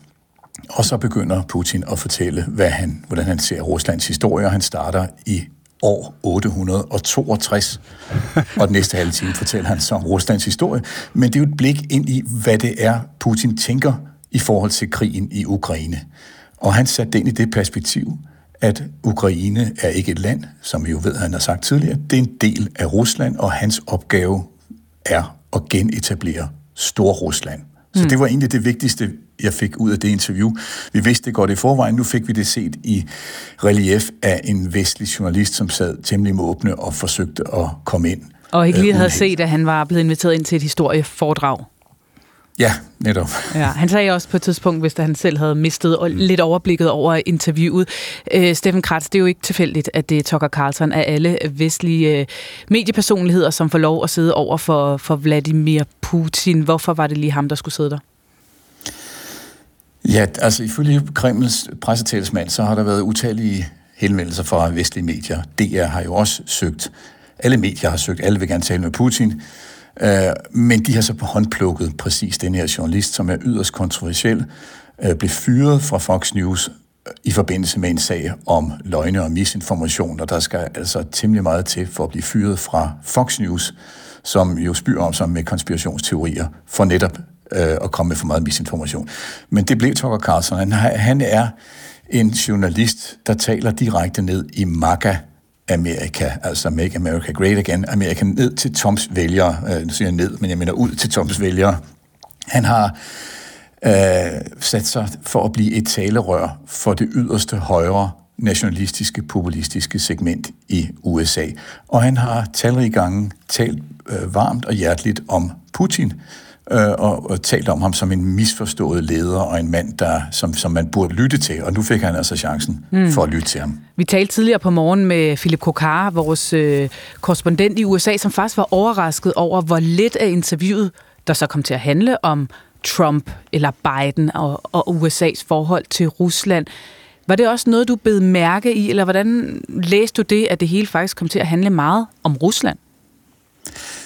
Ja, det, det, det, det stussede jeg også over, fordi øh, jeg på forhånd havde tænkt, at den gamle efterretningsofficer, K G B-manden Putin, havde valgt det her tidspunkt, fordi det var super opportunt for, for Rusland og for ham til at tale netop til Trumps vælgere, fordi lige i øjeblikket er der jo igen kaos i den amerikanske kongres, netop i spørgsmålet til, om hvorvidt Rusland, øh, U S A skal fortsætte sin støtte til Ukraine. Og der er politikere, som er øh, loyale overfor Trump, som er støttet af Trump, som har saboteret en hjælpepakke, militærøkonomisk hjælpepakke til Ukraine. Og ved at tale med Tucker Carlson får Putin jo direkte adgang til de vælgere, i hvert fald potentielt, som har stemt på de politikere, der har saboteret den her hjælpepakke. Så jeg tænkte, okay, der, han har nok tænkt så langt, men øh, det viser egentlig, at der var ikke tale om amerikansk indenrigspolitik, eller for den sags skyld heller ikke ret meget amerikansk politik i det hele taget. Og det er også det, der får mig til at tænke, at Putin er meget, meget optaget af sin egen rolle i historien. Han er tiltagende en mand, som er isoleret, sådan opfatter det, er det i hvert fald, når jeg ser det, som er en autokratisk leder, der ikke bliver sagt imod, som ingen forsøger at rette på, som en mindre mindre kreds formentlig har adgang til, Og han sidder altså der i Kreml og er helt optaget af, hvordan han kan genetablere Storrusland. Så hvis man ser det fra Kiev i Ukraine, så kan man kun se det her som en understregning af, at Putin og Rusland vil gå hele vejen, uanset russiske tab, for at vinde den krig, de har indledt i Ukraine. Så det er det, man sidder tilbage med, med indtrykket af. Men samtidig så lovede Putin jo så, at hvis de skulle komme dertil, så er, så er Rusland ikke på nogen måde indstillet på at, at gå videre end Ukraine. Altså, der er ingen, der skal ind i Polen eller i Letland, sagde han. Hvad lægger du i det? Jeg ville være meget overrasket, hvis øh, den russiske præsident havde annonceret på forhånd i et interview med, med en amerikansk journalist, hvor han har tænkt sig at rulle sin her ind næste gang. Altså, det er jo ikke normalt der, man annoncerer øh, en krig. Og hvis vi husker to år tilbage, så sagde Putin jo også, at Rusland ingen planer havde om at angribe Ukraine, samtidig med, at hundredtusindvis af soldater, russiske soldater, blev opmarcheret langs grænsen. Så der er, der er ikke noget overraskende i det, og jeg tror ikke, man ånder lettet op i de baltiske lande eller i NATO-hovedkvarteret. Så kan, kan Putin bruge det her interview til noget? Altså nu har vi spekuleret lidt i det her, men kunne man bruge det i forhold til det amerikanske valg, der er også andre valg, et europaparlamentsvalg osv. Altså hvor, hvor efterlader det her interview muligheden for at tage det, tage det videre for Putin? Jeg fik den mistanke undervejs, at, at Putin talte meget til sit, sit eget publikum i Rusland. Der er jo også valg i Rusland. Der er ikke så stor Øh, tvivl, tror jeg, om hvem der vinder, men han har jo også en hjemlig dagsorden. Han kontrollerer stort set alle medier i Rusland, men nu får han pludselig den her mulighed for at sidde øh, med en amerikansk journalist, altså en, der er, en til og med er meget tæt knyttet til den tidligere præsident Trump, som jo kan blive U S A's næste præsident, så han sidder i virkeligheden med en udsending fra den person, som kan blive den næste leder af U S A. Og i det relief, så har han altså den amerikanske journalist som baggrund, og kan fortælle også russerne, hvordan han ser russisk historie, sin egen rolle, sin planer om at genetablere et stort Rusland, mens en amerikansk, et amerikansk K F A, godt nok på den yderste højrefløj, sidder øh, og lytter øh, interesseret i lange, lange timer. Øh, to timer blev det til. Øh, og lidt forvirret og måske. Ikke for nogle spørgsmål ja. ind. Hvad siger du? Jeg er lidt forvirret, eller lidt øh, paf over øh, historieforedraget. Netop. Jeg, jeg tænker bare, at man, man skal se det også i forhold til Rus- mm. Rusland. Altså det her også interview, som russerne ser. Og nu kan Putin altså ud, fortælle hele den historie, han har fortalt russerne før, men på baggrund af, at en interesseret, velvillig amerikansk øh, tv-journalist sidder og lytter. Mm. Tak for det, Steffen Kratz. Selv tak. International korrespondent her hos os i D R. Vi øh, iler videre til øh, Niels Christian Lang og et nyhedsopblik. Klokken er to minutter over halv otte. Der bliver smuglet opioider ind i Danmark som aldrig før. Sidste år fangede toldere næsten en million piller. Seks gange flere end for bare to år siden, fortæller Mette Helmund, der er funktionsleder i Toldstyrelsen. Der har selvfølgelig været nogle, nogle få store sager, øh, som fylder godt i statistikken, men der har også været mange mindre sager. Og, og det, det er jo lidt bekymrende i forhold til, at, at det især er private også, der, der indfører. Og en af de helt store sager var, da Toldstyrelsen fandt næsten tre kvart million piller i en kiste i en rustvogn. For første gang i to år har den russiske præsident Vladimir Putin talt med et vestligt medie. I nat har den tidligere tv-vært på Fox News, Tucker Carlson, offentliggjort et interview med Putin på sin hjemmeside Tucker Carlson Network. Han spurgte blandt andet ind til scenariet med amerikanske tropper i Ukraine. Do the United States need this? What for? Hvorfor ville U S A have tropper tusindvis af kilometer fra deres eget territorie? Har I ikke bedre ting at tage til? I har problemer med indvandring og national gæld, lød det fra Putin. Ifølge D R's U S A-korrespondent Philip Kokar er en del af formålet med interviewet at påvirke den amerikanske valgkamp. Men det kommer næppe til at ske, vurderer han. Jeg tror, interviewet var for underligt til, at det får en egentlig indflydelse her i U S A. Altså Putin startede med en tredive minutter lang enetale om russisk historie, hvor Tucker Carlson også så en lille smule forvirret ud. Så jeg tror, det bliver svært at bruge det i en valgkamp i U S A. Den fireoghalvtreds-årige mand, der onsdag besigtede i den fireogtredive år gamle sag om drabet på Hanne Witt, kunne muligvis være blevet anholdt allerede for fem år siden. For allerede dengang var D N A-sporet der, da den anholdtes søn, der selv er tidligere straffet, havde afleveret en spytprøve. Men det var først sidste år, at politiet i Danmark begyndte at bruge den familiebaserede D N A-søgning. Det konservatives retsordfører Mai Mercado mener, at politiet har nølet. Det her har jo et potentiale til at blive et supervåben for dansk politi. Så det, at justitsministeren han rykker så helt utroligt langsomt, det er ikke til gavn for hverken den danske befolkning eller for politiet. Og så til en vejrudsigt. Først på dagen bare skyde, men senere kommer der altså sne ind fra syd. Jævn til hård vind fra øst og temperaturer, der kommer til at ligge lige omkring frysepunktet. Sundhedsvæsenet er hårdt presset. Det har vi hørt før. Vi har hørt det mange gange, men øh, der skal altså gøres noget for at få det på ret kurs igen. Og øh, det er en lang række fagpersoner fra både sundhedsvæsen og erhvervsliv og N G O'er osv. De er kommet med deres bud på det i dag. Sundhedssektorens prioriteringsråd hedder det, og de er kommet med tyve anbefalinger til, hvordan man kan bruge ressourcerne i sundhedsvæsenet bedre og løse nogle af de mange udfordringer, som er. Og en, der har læst grundigt ned i alle de her anbefalinger, det er dig, Peter Qvortrup Geisling. Godmorgen. Godmorgen. Vores sundhedskorrespondent her i D R. Inden vi dykker ned i anbefalingerne, prøv lige at tegne billedet op her. Hvad er det for en situation, hvor sundhedsvæsen står i? Kløften mellem de opgaver, sundhedsvæsenet skal løse, flere og flere opgaver, og så personale på den anden side, den kløft, den bliver større og større. Og det gør den jo, fordi du ved, man kan mere, man kan behandle mange flere ting, der er flere operationsmuligheder, flere slags medicin osv. Plus vi har nogle patienter i dag i sundhedsvæsenet, der stiller langt, langt større krav til sundhedsvæsenet, end de patienter, der var for tredive, fyrre, halvtreds år siden. På den ene side. På den anden side bliver der flere ældre, og der bliver faktisk endnu flere ældre med mange forskellige sygdomme. De der to ting til sammen gør, at man er nødt til at nytænke sundhedsvæsenet. Mm. Og anledning til, at vi så får de her anbefalinger fra det her prioriteringsråd nu, hvad er det? De kommer nu, fordi om to og en halv måned, der kommer Sundhedsstrukturkommissionen, der er nedsat af regeringen, kommer med deres anbefalinger. Og hvis man ser på dem, så er jeg temmelig sikker på, at de kommer til at handle om tre ting. Altså at sikre, at den enkelte patient ligesom bliver taget i hånden hele vejen igennem sit, sin sundheds- eller sygdomsrejse.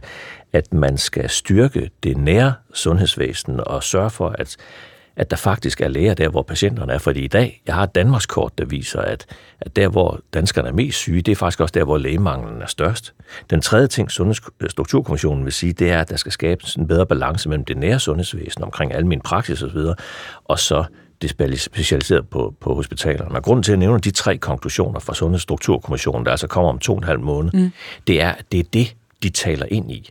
Altså det er jo de ansatte i sundhedsvæsenets forsøg på at hvad skal vi sige, inspirerer Sundhedsstrukturkommissionen i deres konklusioner. Så man ønsker simpelthen at komme dem lidt i forkøbet med nogle, ja, nogle, noget inspiration, siger du? Det eller? Gør vi. Det gør, og vi ser det fra alle steder. Jeg, jeg tror, to-tre gange om ugen får jeg henvendelser fra patientforeninger, fra politiske partier, eller som her de ansatte i sundhedsvæsenet, der gerne vil ind og farve de konklusioner, der kommer fra Sundhedsstrukturkommissionen om to og en halv måned. Og nu, det, det gør de så med det her skrift. Jeg står med det her, jeg ved ikke, hvor mange sider der er, men altså, den hedder Slutrapport fra Sundhedssektorens Prioriteringsråd. De taler om nye roller i sundhedsvæsenet, de taler om styrkelse af forebyggelsen, behandling efter behov, der er også noget med bedre adgang til patientoplysninger og så videre, så videre. Vi talte også med formanden for rådet øh, i sidste time. Hvilke af de her anbefalinger bider du i særlig, i særlig grad mærke i? Altså for eksempel den der med bedre viden om forebyggelse, det er lidt mærkeligt, fordi vi har sådan set den viden, vi skulle have, og jeg kunne også høre det, og det Camilla Rathke også sagde her mm. for en halv times tid siden. Altså det er ikke så meget viden, vi mangler, vi mangler handling. Og et eller andet sted, så danskerne, altså vi er dem i Vesteuropa, der dør først stort set, så der, der er noget med handling og sådan noget, når det handler om forebyggelse, der ikke rigtig, der ikke rigtig harmonerer med Christiansborg. Men også det der med, at de vurderer i, de her, i en af de her tyve anbefalinger, at der skal være hundrede tusind flere ansatte i sundhedsvæsenet om tyve år. hundrede tusind, det er næsten en fordobling. Og forestil dig, at dem skal sundhedsvæsenet ud og finde i en tid, hvor den grønne omstilling jo kommer til at trække rigtig, rigtig mange af de nye unge mennesker, der skal ud på arbejdspladserne. Så hvordan gør man det danske sundhedsvæsen til Danmarks bedste arbejdsplads? En magnet for unge mennesker, der, der skal lægge en kurs for det arbejdsliv, de skal have. Det er faktisk en kæmpe stor og svær opgave. Mm. Og der lægger man så et solidt pres, et, et solidt signal mod Christiansborg ved at skrue det tal op til, at man siger, hundrede tusind ja. Skal vi faktisk ud og, og skaffe her. Det er virkelig mange. Altså det sidste, jeg så, det var hundrede og seks tusind ansatte i hospitalsektoren, så det er næsten fordobling, kan man sige. Ja. Men samtidig så siger øh, rådet jo også, du er selv ind på det med, med øh, forebyggelse, ikke? At, øh, at en af måderne at lette presset på i sundhedsvæsenet, det er, at vi får en sundere befolkning. Ja. Og derfor skal prisen på cigaretter og tobak og nikotin op. Hvor markant ja. er, er det? Ja, det er jo, det er jo ufattelig vigtigt. Ja. Altså, Øh, om et øjeblik kommer vi her i D R med en, med en satsning omkring ulighed i sundhed, altså de rige lever i gennemsnit ti år længere end de fattige osv. Vi har kæmpe store sundhedsmæssige udfordringer. I har mange gange også behandlet det her med psykiatrien, der er sakket håbløst bagud fra resten af sundhedsvæsenet. Så man kan sige, danskerne, vi ligger på en seksogtyvende plads, når det handler om forventet middellevetid. Ikke? Vi burde ligge på en tredje, fjerde, femte plads med de ressourcer, vi har. Så det er selvfølgelig rigtigt, at et er at sørge for, at sundhedsvæsenet fungerer bedre. Noget andet er at sørge for, at der kommer færre syge mennesker ind i sundhedsvæsenet. Så vi, man er helt klart, vi, vi er alle sammen nødt til at få en ærlig snak om, hvordan hæver vi sundheden i Danmark af hensyn til os alle sammen. Og det er jo det, man forsøger med den her rapport, man er kommet med nu. Som du siger, om ja, godt to måneders tid, så er det så, vi ser regeringens egen kommission komme med sine anbefaling, anbefalinger. Dit bedste bud, de anbefalinger, du står med i hånden i dag, er det nogen, der kan komme ind og for alvor blive til virkelighed på Christiansborg? Ja, det tror jeg, fordi min fornemmelse er i hvert fald, at den, den, den rapport, vi ser i dag, den rapport, det her indslag handler om, den øh, har langt hen ad vejen haft det ene øre solidt plantet i de øh, meldinger, Sundhedsstrukturkommissionen er kommet med, altså hvad er realistisk? Og inden for de der realistiske rammer har man så forsøgt at byde ind med en masse ting, så det tror jeg, så man kan sige, det her det ender med, at sundhedsvæsenet skal til at finde en ny balance. Tak for det, Peter Fogh Geisling, vores sundhedskorrespondent her i D R. Og så blev klokken tyve minutter i otte. I aftes valgte den ukrainske præsident Volodymyr Zelensky at fyre sin forsvarschef Valeri Zaluzhny, som ellers har siddet på posten siden tyve enogtyve, og altså før russiske tropper befandt sig på ukrainsk jord. Posten er nu i stedet blevet overladt til generalobersten Oleksandr Syrskyi. Peter Viggo Jacobsen, godmorgen. Godmorgen. Lektor på Institut for Strategi og Krigsstudier på Forsvarsakademiet. Vi er jo godt og vel, eller knap og nap, to år inde i krigen i Ukraine. Slagmarken er stadig forholdsvis frosset til. Der er stadigvæk kampe langs fronten, men det flytter sig ikke særlig meget. Den her udskiftning, hvorfor sker den nu? Jamen, den sker, fordi at Zelensky og den tidligere øh, forsvarschef er ravet uklar med hinanden. De startede med at være gode venner og have et godt forhold i starten, og så begyndte de at blive uenige om øh, situationen ved, ved slagmarken, og forsvarschefen var ude og udtalte sig kritisk om manglende støtte, og dermed også indirekte sige, at Zelensky ikke var god nok til at sørge for, at Ukraine fik nok international opbakning. Så det handler simpelthen om, at, at Zelensky er ravet uklar med sin forsvarschef, og derfor har han så valgt at, at, at udskifte ham med hinanden. Men har den ukrainske regering, har præsidenten været utilfreds med den strategi, den måde, som forsvarschefen har styret de ukrainske tropper på? Nej, altså i hvert fald sådan, som jeg umiddelbart kan vurdere det, når jeg sidder og kigger på det, og det, der også har været fremme, det her, der har det været et spørgsmål om, at Zelensky synes, at de udmeldinger, han har kommet med, at de har været øh, irriterende øh, og ødelæggende for det arbejde, som Zelensky øh, gjorde, og dermed også lidt undermineret øh, præsidentens position. Så jeg tror mere, det handler om øh, strategisk kommunikation. Der kan selvfølgelig sagtens også have været nogle andre ting, men overordnet set, øh, så kan jeg ikke se, at øh, man, kan, man kunne have grebet, grebet øh, den ukrainske krigsindsats an på, på ret mange andre måder, end man har gjort. Ikke? Altså man har prøvet at se, at man kunne prikke nogle huller i den, den, den russiske front hen over øh, sommeren sidste år, og det lykkedes ikke, og når man kigger på, hvor meget udstyr, hvor mange soldater øh, ukrainerne har, og hvordan russerne har lavet forsvarsstillinger, og problemerne med, at man ikke kan komme til at bruge luftstøtte, når man angriber på jorden, så har jeg svært ved at se, at en anden mand ville have, kunne have gjort det øh, bedre end den, den nu forhenværende chef. Ja, vi har jo også øh, hørt, at han har været utrolig populær, både blandt øh, øh, ja, militæret og også i, i befolkningen. Handler det her mest af alt om at ja, vise noget politisk handlekraft? Ja, men jeg ved ikke, om det, handler, det, det viser om handlekraft. Man må også sige, at hvis tilliden forsvinder imellem en, en præsident øh, og en forsvarschef, Så, så bliver man nødt til at, at, at, at skifte holdet. Det svarer lidt til at tabe omklædningsrummet, øh, hvad det hedder, hvis man er fodboldtræner. Det dur simpelthen ikke. Det skal altså fungere, når man laver så alvorlige ting, som udkæmpe en eksistentiel krig, som, øh, som Ukraine har gang i. Og selvom man så kan synes, at udmeldingerne, som øh, forsvarschefen kom med, de var egentlig okay, og han sagde sådan set bare det, alle tænkte, så, så, øh, så dur det jo ikke, hvis, hvis øh, Zelensky mister tilliden til ham. Og så på den måde er er det nok den rigtige løsning at vælge en, en, en, en, en anden mand. Ja, og Zelensky han vælger jo så at vælge en anden mand. som forsvarschef på et tidspunkt, hvor Ukraine mangler både ammunition og, og mandskab, hvor det står i stampe øh, ude ved fronten. Hvad er forventningen til den nye forsvarschef, Syrski? Vil han lægge en anden altså, kurs? Skal han forandre noget? Nej, det kan han ikke. Altså, som, som, som, som tingene ligger... Altså, det, det, hører, det hører måske med til historien, at Zelensky har jo ikke valgt en, valgt en tilfældig mand. Uh, ham, der kommer ind nu, han var tidligere chef for, for, for hærstyrkerne, og han forestod det succesrige forsvar af Kiev i starten af krigen, og han er også meget populær. Så det er ikke sådan, at... Det kan godt være, der kommer et dyk i moralen på den korte bane, men, men, men, men den nye chef er også populær. Og jeg kan ikke rigtig se, at Ukraine kan gøre andet end det, vi ser nu, fordi at de mangler øh, ammunition, fordi de mangler øh, soldater, så er de begyndt at overgå til en mere øh, defensiv kampform, hvor de, hvor de stiller sig og, og tager imod. Og det er ikke fordi, man ikke dør, og det, og det kan vi jo se omkring de der forfærdelige hårde kampe omkring Kharkiv, at der tager man også øh, tab. Men man tager færre tab, når man stiller sig i offensiven og forsvarer, end når man angriber. Øh, og det er lidt det, som Ukraine kan gøre med det, med det grej af de soldater og det materiel, de har nu. Og i og med, at man så heller ikke kan være sikker på, at der kommer mere øh, amerikansk støtte lige, lige nu og her, fordi det hænger fast i kongressen, og man skal til at håbe på, at E U får fingeren ud og kan levere noget mere, så, så er man nødt til at, at lave henholdende kamp og, og, og, og, og prøve at holde det, indtil der forhåbentlig kommer noget mere hjælp igen. Tak for det, Peter Viggo Jacobsen. Selv tak. Lektor på Institut for Strategi og Krigsstudier ved Forsvarsakademiet. Nu er klokken fjorten minutter i otte.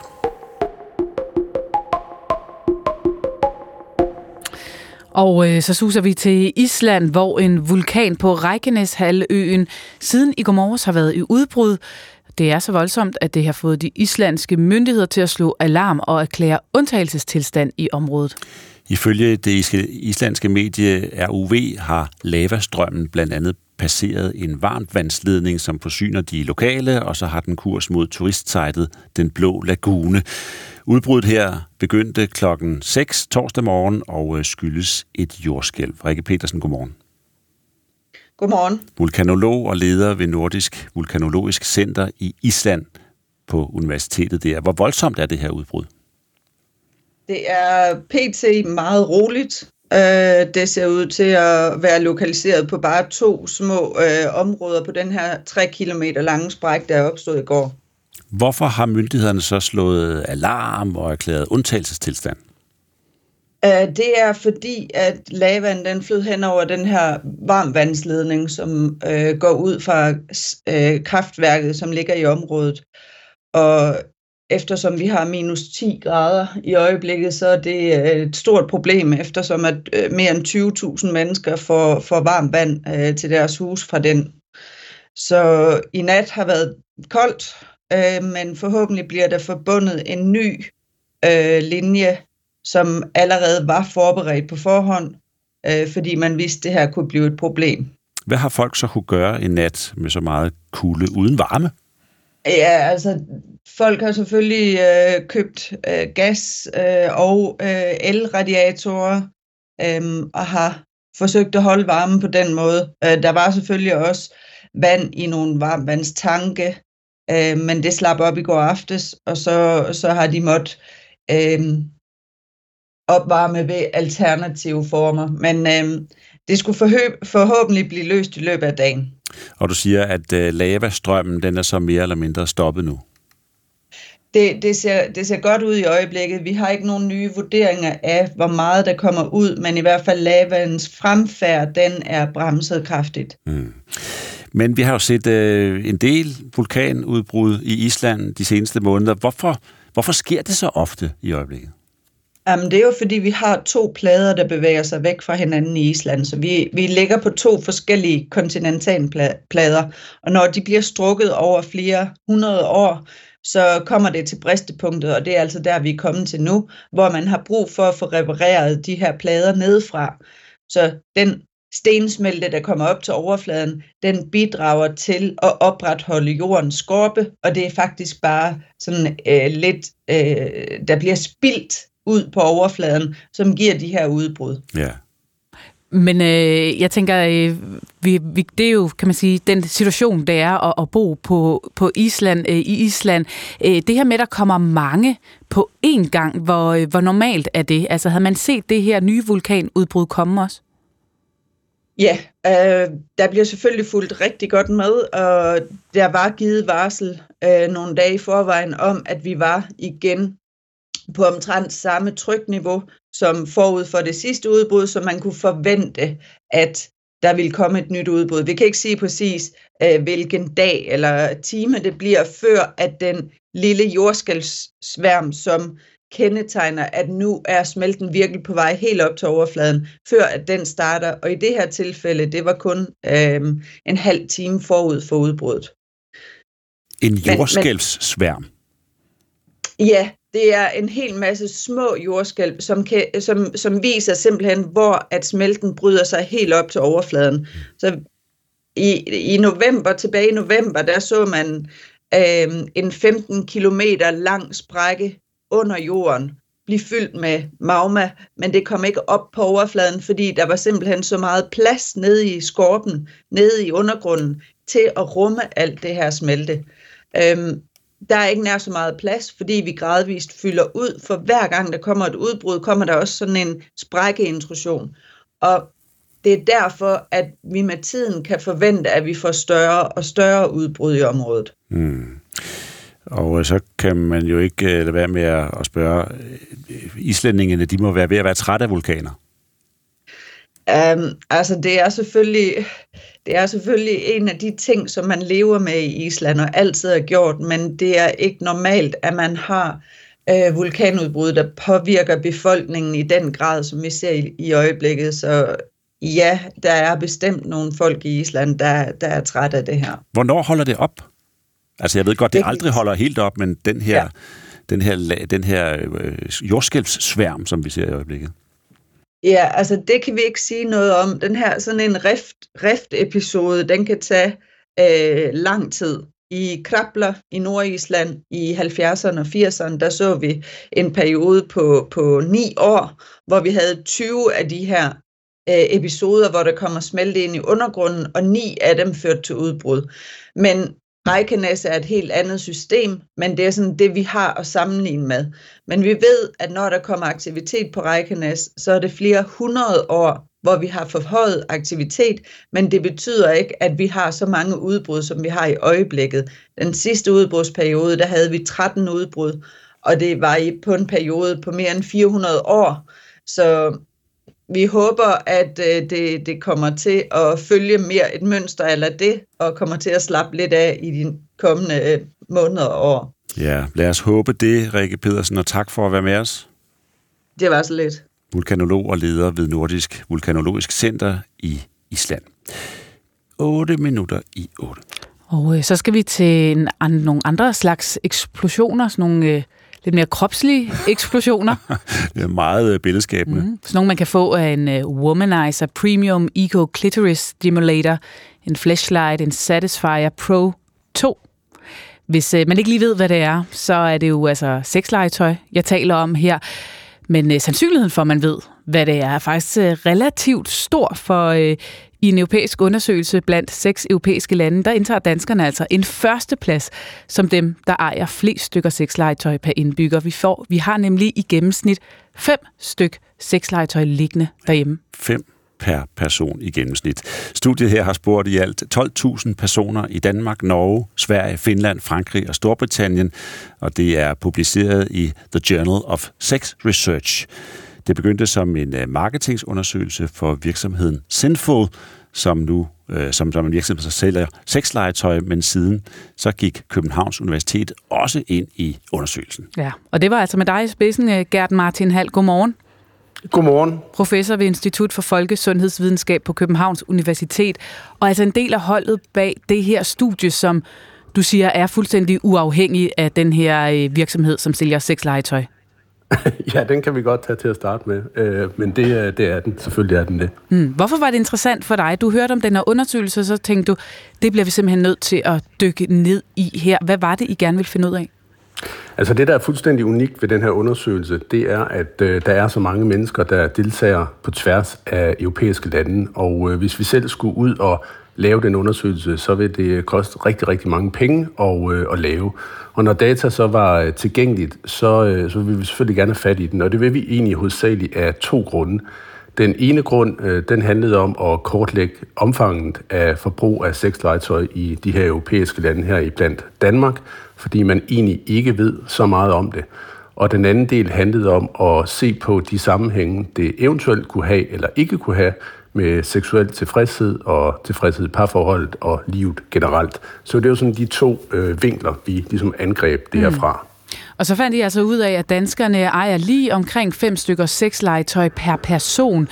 Der sidder måske nogen derude og tænker, det lyder da af ret meget. Kom det bag på dig, at vi har så meget liggende derhjemme? Altså, danskerne har jo en, en tradition og måske også et rygte for at være rimelig øh, frisindede, og øh, lige da jeg så tallet, så blev jeg jo lidt overrasket, men så begyndte jeg at tænke, at, øh, at det, kan meget, det kan gå hurtigt, hvis man for eksempel har en, et, et par dildoer, en vibrator, nogle, nogle håndjern og en penisring. Altså, så er du oppe på, på fem styk. Øhm, så, så på den måde, så så vi selvfølgelig, at der var variation mellem, mellem mennesker. Der var nogen, der havde rigtig meget, og nogen, der havde lidt, øh, lidt mindre. Mm. Men i og med, at, øh, at over omkring tres procent af, af danskerne, de, de faktisk ejer eller har ejet et, øh, et sexlegetøj, øh, så tænker jeg også, som, øh, som alder og parforhold, det ligesom øh, udvikler sig, så, så kan der måske også komme øh, mere ind øh, af sexlegetøj, og, øh, og det er ikke sikkert, at man nødvendigvis smider det ud, man har haft. Så, mm. så, så ryger vi altså hurtigt deroppe omkring. Men hvordan forklarer du, at vi har så meget? Kan vi ikke finde ud af det uden? Jo, jeg tror ikke så meget, det er et spørgsmål om at finde ud af det, eller en, en konkurrence. Øh, man kan sige, at, at, at trenden inden for, for seksualitet generelt øh, også er gået mod, at det er blevet mere afstigmatiseret, og for eksempel inddrage sexlegetøj. Øhm, en gang så skulle, man, øh, så skulle man købe det i specielle butikker, øh, hvor det ofte var behæftet med en eller anden grad af pinlighed. Men, øh, men nu er det sådan set tilgængeligt i Matas, det er tilgængeligt normalt, det er tilgængeligt online, for eksempel ved, via Sendful eller, eller andre. Øh, så det er nemt at, at komme i besiddelse af, uden at skulle ligesom øh, ind i en eller anden øh, butik. Og samtidig så er det nok også blevet øh, normaliseret, det vil sige, at det at introducere det i et parforhold, eller bruge det selv til seksuel nydelse eller seksuel tilfredsstillelse, er ikke øh, omgæret af det samme skisme, som en, en, det måske var engang. Altså man er ikke nødvendigvis pervers, eller kinky, eller ulækker, hvis det er sådan, man, man bruger det. Mm. Så på den måde øh, spiller det jo selvfølgelig også ind på vores forbrugsmønstre, og det, at vi sandsynligvis køber mere, end, end det vi har gjort før.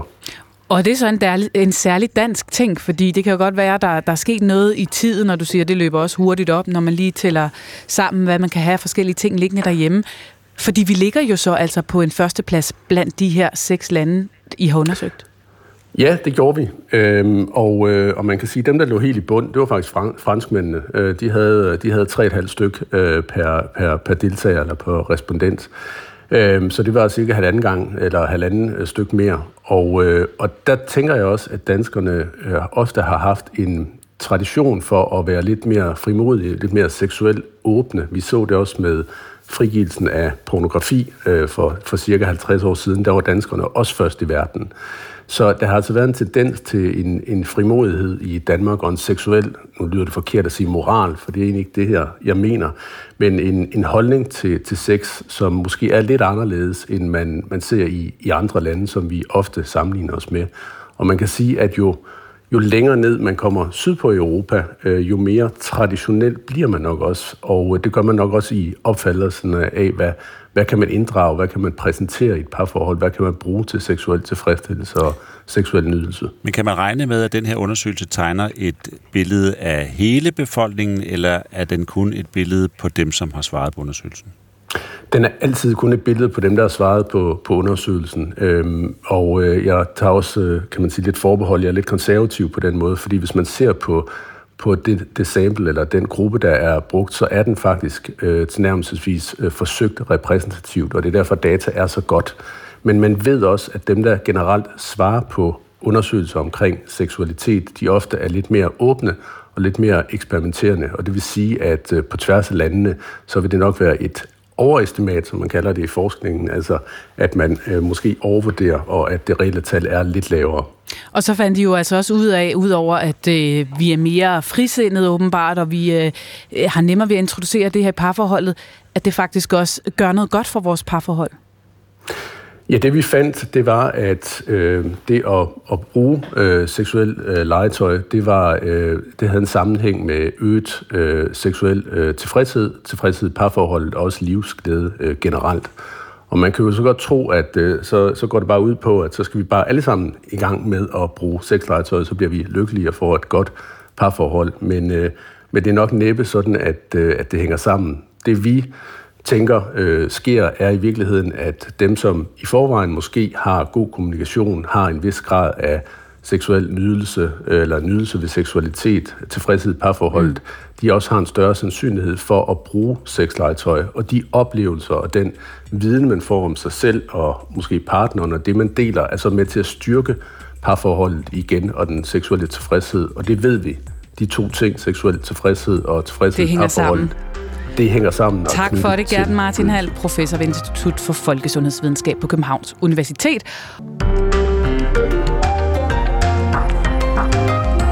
Og så blev klokken fem minutter over otte på den her fredag, den niende februar. Vi har femoghalvtreds minutters P et Morgen tilbage. Det var et øh, gennembrud, da politiet kunne anholde en mistænkt i den fireogtredive-årige, øh, den fireogtredive år gamle sag om drabet på Hanne Witt, som blev myrdet tilbage i nitten halvfems. Men nu får Rigspolitiet kritik for at have nølet med at indføre D N A-slægtssøgning i sagen. Den sigtede i sagen kunne nemlig være pågrebet fem år tidligere. Det fortæller vores retsanalytiker mere om klokken kvart over otte. Og så er der jo altså et interview, der stjæler de fleste overskrifter i dag, for det lykkedes for den tidligere Fox News-vært Tucker Carlson at få sit interview med præsident Vladimir Putin. Hvor godt det så gik, det kan der være delte meninger om. Det blev i hvert fald på lange stræk, har vi hørt her i løbet af morgenen, en, en lang historieforelæsning fra Putin. Det handlede rigtig meget om hans syn på Rusland og ham selv og Ruslands rolle i verden. Så hvad tænker man egentlig om det her interview i Rusland og på den anden side i Ukraine? Vi skal begge steder hen og høre reaktioner på det her interview, og det gør vi på den anden side af et nyhedsoverblik, når klokken bliver lidt i ni. Det er en hovedprioritet for regeringen, at vi får et velfungerende sundhedsvæsen, og hvis det skal lykkes, så kræver det fundamentale forandringer, står der i regeringsgrundlaget. Og mens vi venter på, at øh, den øh, sundhedsstrukturkommission, som regeringen har nedsat, skal komme med anbefalinger til de her fundamentale forandringer, så har en række fagpersoner, en række organisationer med interesse og øh, involvering i sundhedssektoren, de er gået sammen i sundhedssektorens prioriteringsråd. Og det råd, det kommer i dag med tyve anbefalinger, og øh, ifølge rådet, så skal der overordnet sættes ind på tre områder. Det første er, at der skal være bedre adgang til patientoplysninger. Det skal blandt andet ske ved, at de I T-systemer, som regionerne bruger, de skal tale bedre sammen. Så skal der nye roller i sundhedsvæsenet, som blandt andet betyder, at patienter i højere grad skal kunne behandles i deres hjem. Og øh, endelig, og måske noget af det mest centrale, så skal der mere forebyggelse til. Blandt andet foreslår rådet, at prisen på tobak, nikotin og alkohol sættes op. Godmorgen, Christoffer Melson. Godmorgen. Sundhedsordfører i Venstre. Næsten halvdelen af de her anbefalinger i, i den her rapport, som jeg står med her, nitten sider lange rapport øh, fra Prioriteringsrådet, handler om øh, forebyggelse. Blandt andet foreslår rådet, at prisen på cigaretter sættes op, gerne helt op til hundrede kroner pakken. Er det et råd, som du vil tage til dig? Øh, jeg er i hvert fald enig i, at vi skal gøre, hvad vi kan for, at øh, der er færre, der øh, ryger og drikker og, og bruger de her nikotinprodukter, fordi vi kan se, at det er, det er meget usundt. Øh, vi har jo så lige øh, haft en, en lang proces i forhold til, hvor vi blandt andet kiggede på det her med at sætte prisen på cigaretter op til hundrede kroner, og det er vi kommet frem til, at øh, der står effekten nok ikke mål med, hvad hedder det, med omkostningerne. Der tror vi, vi kan bruge de fem milliarder, som det vil koste. Dem tror vi, vi kan bruge bedre, for eksempel på, på sundhedsvæsenet på andre måder, eller på andre former for forebyggelse. Så lige den anbefaling er, øh, er vi i hvert fald på nuværende tidspunkt, også med de E U-regler, der er så videre, ikke klar til at følge, men jeg vil sige, der er rigtig mange andre meget, meget fornuftige anbefalinger. Så det bliver for dyrt, hvis mange holder op med at købe cigaretter? Ja, Det er, det er det, som både skat og sundhedsmyndighederne desværre kommer frem til.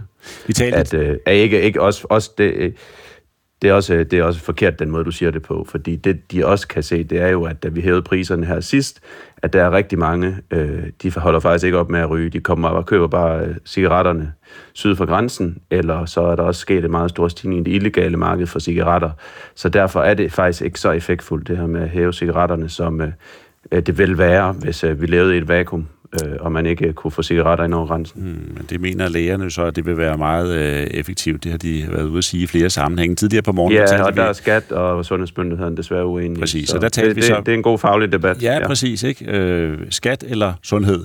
Tidligere på morgenen, der talte vi med Camilla Ratske, som er formand for Lægeforeningen og formand for, for det her prioriteringsråd, Sundhedssektorens prioriteringsråd, som er kommet med anbefalingerne, og hun mener, at der kan spares mange penge i et trængt sundhedsvæsen, hvis prisen på tobak bliver sat op. Det koster altså øh, sundhedsvæsenet ti gange så meget, at vi går og behandler på nogle af de her tobaksrelaterede sygdomme. Så vi vil jo faktisk, hvis vi begyndte at indregne de besparelser, der vil være i sundhedsvæsenet på at have en sundere befolkning, jamen der vil vi jo alt andet lige have en meget stor gevinst, hvis vi kun kigger på pengene. Men vi skal også kigge på, at hvis vi har en befolkning, som ikke ryger i samme omfang og bliver mindre syge af det, så har vi altså også en befolkning, som er mere rask til det arbejde, de selv skal lave alle mulige andre steder. Og arbejdskraftudfordring er jo ikke kun en udfordring for sundhedsvæsenet, det er det faktisk efterhånden for hele samfundet. Er der noget, skat ikke har regnet med her, altså de besparelser, som kan komme i sundhedsvæsenet, og det, øh, man kan tjene ved, at vi ikke bliver så syge, og derfor kan arbejde mere? Øh... Det, det kan vi jo godt prøve at udfordre dem på igen, øh, men det er jo også noget, der er bakket op af Sundhedsstyrelsen. Øh, de her beregninger fra skat, de, øh, de, de, de, de står jo også på mål for, at, øh, at det koster fem milliarder, hvis det er, at vi skal, vi skal gennemføre den her anbefaling samlet set. Øh, og, og, og derfor så, så, så, så synes jeg jo, at... Øh, at det er noget, vi skal udfordre myndighederne med det her, men vi bliver også nødt til at stole på de dygtige fagfolk, der sidder i, i staten og andre rådgiver som det her, om hvad, hvad der er op og ned i økonomien i spørgsmålet. Øhm, og jeg lytter gerne til, til Camilla igen, men, øh, og vi har også prøvet at udfordre myndighederne på det her, men øh, vi må også stole på, at øh, de rigtig, rigtig mange mennesker, der sidder og arbejder med det her i staten, at de også har lidt forstand på, hvad der er op og ned i økonomien. Ja, fordi pointen tiltag. her er jo, at øh, vi har svært ved at skaffe sundhedspersonale nok, sundhedsvæsenet har svært ved at følge med, medmindre vi for antallet af rygere ned, der dør cirka fjorten tusind mennesker om, af rygning om året. Hvis ikke vi får det antal ned, så kan sundhedsvæsenet ikke følge med. Er det så ikke netop en god løsning at sætte ind med forebyggelse, fordi det kan aflaste sundhedsvæsenet? Øh, jo, det er helt sikkert, sikkert en god løsning, øh, men, og det er meget komplekst, men øh, lige netop i forhold til øh, hvad hedder det, afgifter på cigaretter, der siger de, at forholdet mellem, hvor, altså, hvor mange cigaretter, der bliver substitueret eller kommer ind over grænsen, i forhold til, hvor mange der holder op med at ryge, det simpelthen ikke kan, øh, hvad hedder det, det har simpelthen ikke den rigtige effekt i forhold til, hvad det koster. Men det har vel øh, en effekt, fordi... Øh, og det, og det, det er en meget teknisk debat, men det... Vi har udfordret det. Vi har lige været igennem lang, og alle partier i Folketinget, tror jeg, hvad hedder det, hvad hedder det, anerkender økonomien i, at det er en meget, meget dyr måde at lave forebyggelse på det her. Og der har vi så blevet enige om, at de fem milliarder, det koster, der sætter vi ind med en lang række andre ting, hvor vi skærper reglerne i forhold til nikotin, produkter, håndhævelsen ude i butikkerne og så videre, i stedet for i, i første omgang. Men det har vel en effekt, undskyld, Christoffer, jeg bliver nødt til at afbryde dig, hvis vi skal nå det her interview, jeg bliver nødt til at lige afbryde dig. Ja, men jeg bliver også nødt til at stå på mål for, at... Ja, det gør du endelig sandelig også, selvfølgelig, men jeg prøver også lige at udfordre det, du siger her, ved at sige, at det kan jo få betydning for de unge mennesker, som ikke begynder at ryge, og dermed ikke bliver syge senere i livet, hvis man hæver den her pakke cigaretter. Kan man sætte pris på deres liv og deres helbred senere i livet? Øh, nej, det kan man ikke, men derfor, altså, derfor bliver vi jo også... Altså, det her prioritering, og prioritering, det handler jo også om at gøre det, hvor vi får mest for pengene. Øh, og det vi får at vide, når vi får øh, faglig rådgivning, det er, at øh, det er en meget dyr måde at hæve prisen, fordi at øh, det sætter sig i grænsehandel og illegale cigaretter. Så i første omgang, så det vi prøver, det er at sætte ind med rygestopkurser, vi sætter ind med øget håndhævelse, vi sætter ind med meget, meget hårde sanktioner øh, og straffe til butikker, der for eksempel sælger øh, cigaretter til, til børn og unge under atten år. Øh, og, og, en, og en hel masse andre ting, især også på de her nikotinprodukter. Vi går også ind og kigger på alkohol, hæver aldersgrænsen for, hvornår du kan købe alkohol og så videre. Så vi følger anbefalingerne i forhold til, hvordan er det, at man, øh, apropos, øh, hvordan man skal prioritere ressourcerne, får mest forebyggelser på pengene. Og lige netop det her med at hæve, øh, hvad hedder det, hæve prisen, der er der bare en, en stor uenighed mellem den anbefaling, vi får af myndighederne, og så, så det her prioriteringsråds anbefaling. Ja, så når øh, det her øh, råd, som altså består af formand for Lægeforeningen, en professor for VIVE, direktøren for Danske Regioner, Kræftens Bekæmpelse, erhvervslivet, lægevidenskabelige selskaber osv. Altså nogle af de folk i Danmark, der kender sundhedssystemet allermest indgående, siger, at det her det er fuldstændig centralt, hvis vi skal aflaste sundhedssystemet i fremtiden. Så siger du, de tager fejl. Nej, jeg siger, at forebyggelse er helt centralt, hvis vi skal aflade, hvad hedder det? Men de kommer med anbefalingen om de her øgede afgifter er helt centrale. Og med den her, det her råd, det er om det der med lige netop at hæve prisen på cigaretter, om det er det tiltag, hvor vi får mest for pengene ved at gøre det. Og der er den rådgivning, vi får, at det er det altså ikke. Christoffer Melson, tak for at være med. Selv tak. Sundhedsordfører i Venstre. Vi har også spurgt sundhedsminister Sophie Løhde om et interview, og hun har ikke ønsket at være med her til morgen. Klokken er kvart over otte.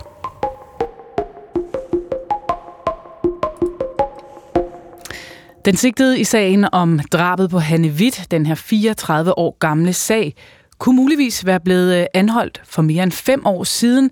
D N A'et fra den dræbsigtede søn øh, har nemlig ligget i politiets register ganske længe, og øh, nu får Rigspolitiet så altså kritik for at have nølet med at indføre den her D N A-slægtssøgning. Godmorgen, Louise Dalsgaard.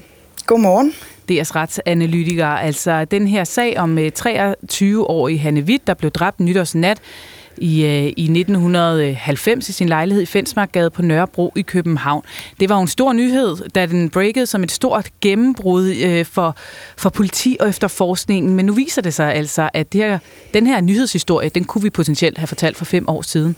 Hvad, hvad er begrundelsen egentlig for, at politiet ikke har benyttet sig af det her D N A-register før nu? Ja, man kan sige, at de har også benyttet sig af deres centrale D N A-register. De har været inde flere omgange og kigge på, at det D N A-spor, der blev fundet fra en ukendt gerningsmand, både på Hanne Witts cowboybukser og også for eksempel på et antennekabel i hendes lejlighed, som politiet mener kan være blevet brugt som drabsvåben, altså til at kvæle hende med, og matche det op mod, sådan direkte mod, hvem der lå af profiler i D N A-registret. Det har man gjort. Men der var bare ikke noget match, fordi den her treoghalvtreds-årige, nu anholdte og varetægtsfængslede mand, han lå ikke i politiets D N A-register. Han har begået kriminalitet, øh, småkriminalitet i halvfemserne, men der har han altså ikke været det her register. Man har ikke optaget D N A på det tidspunkt. Så derfor kunne man ikke finde ham. Og så er det altså først nu, sidste år, at politiet får lov til at bruge det, der hedder slægtskabssøgning eller slægtssøgning, hvor man i stedet for at kigge på den øh, direkte profil, altså går ind og søger på, om man i D N A-registret kan finde nære slægtninge, altså forældre, barnrelationer eller søskende. Så helt konkret, hvad er det, kritikken går på i dag? Den går på, at det her værktøj, slægtskabssøgning, hvor man netop går ind og bruger en metode til at kigge på det her ukendte D N A-spor, kan vi matche det op med nogen, der kan være søskende eller forældre eller børn til den ukendte gerningsmand, at det kunne man have brugt lang tid før. Det er sådan, at i udlandet har det været brugt længe. Der har heller ikke lovgivningsmæssigt været noget til hinder for at tage det i brug her i Danmark. Altså man har simpelthen ikke skulle lave en lovændring for at kunne bruge det her værktøj. Men alligevel, så når vi kigger på dokumentsporet i øh, øh, Rigspolitiet, så har der været en vis nølen. Altså, man har simpelthen ikke taget det i brug, det her værktøj. Først har der været I T-mæssige udfordringer. Så har man skulle lave analyser af øh, værktøjets brug i udlandet. De er blevet forsinket på grund af corona. Og til sidst, så kræver det faktisk et pres fra Øh, nogle efterforskere, blandt andet i Københavns politi, som stiller et borgerforslag, som tager til møder privat med justitsministeren, og derefter får ham til at lægge et pres på Rigspolitiet om at få den her metode indført. Og så bliver den indført. Og så presset virkede, kan man sige. Presset virkede, fordi dagen efter den øh, ene af de her efterforskere, som stiller et borgerforslag om at få både udvidet muligheden for at bruge slægtskabssøgning, men også genetisk slægtsforskning, som ligesom er skridtet videre, hvor man også går ud og bruger eksterne databaser, som du og jeg kan sende D N A ind til. Øh, dagen efter hans møde med Justitsministeriet, så skriver de en pressemeddelelse ud om, at nu vil de bede Rigspolitiet hurtigst muligt om at implementere slægtskabssøgning i efterforskning af alvorlig kriminalitet. Har man haft øh, lignende erfaringer fra udlandet? Har de indført det tidligere? Ja, altså hvis vi bare kigger over øh, til England, så har man altså brugt det her værktøj siden to tusind og tre med ret stor held. Det vil sige, der har man brugt det i over tyve år. Og selvfølgelig skal det siges, at de her D N A-metoder og de hits, man får, det forfines jo hele tiden. Så det er ikke fordi, man sådan kan sige, at det kunne have virket lige så godt her i Danmark, øh, og at det har virket lige så godt i England siden to tusind og tre. Men det er bare for at sige, der har de altså brugt det i tyve år. Også med held, ikke kun til at løse cold case-sager, men også bare til at løse helt almindelige voldtægtssager, der kommer ind på bordet øh, hos øh, det engelske politi. Har Rigspolitiet en forklaring på, øh, hvorfor vi først har det i brug nu, når englænderne for eksempel har kunnet bruge det siden, hvad var det, du sagde, to tusind og tre?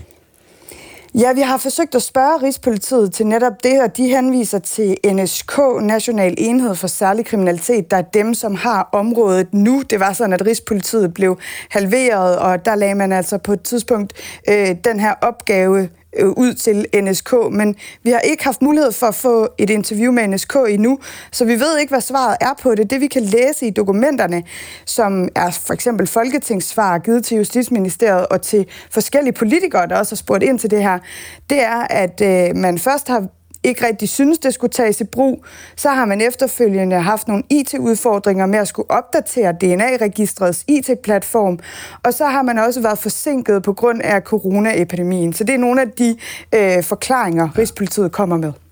Tak, Louise Dalsgaard. Selv tak. Som altså er D R's retsanalytiker. Ni minutter i halv ni. Bedre behandling af kræftsyge børn, flere muligheder for psykiatrisk hjælp efter krigstraumer og større lægeekspertise ved brandsår. Ja, det er nogle af de måder, hvor Danmark kan hjælpe til på sundhedsområdet i Ukraine. Helt konkret, ja, så skal Rigshospitalet hjælpe Børnehospitalet i Kiev Regional, Regional Children's Hospital i, i landets hovedstad, hvor mange patienter jo er hårdt ramt af krigen. I denne uge besøgte indenrigs- og sundhedsminister Sophie Løhde Ukraine for særligt at se på de sundhedsmæssige konsekvenser ved krigen, og hun underskrev i den forbindelse en erklæring om et styrket samarbejde. Og hun var ikke alene på tur. Du var med, Lars Gårdhøj. Godmorgen. Godmorgen. Socialdemokratisk regionsrådsformand i Region Hovedstaden. Du landede i går eftermiddag igen i Danmark.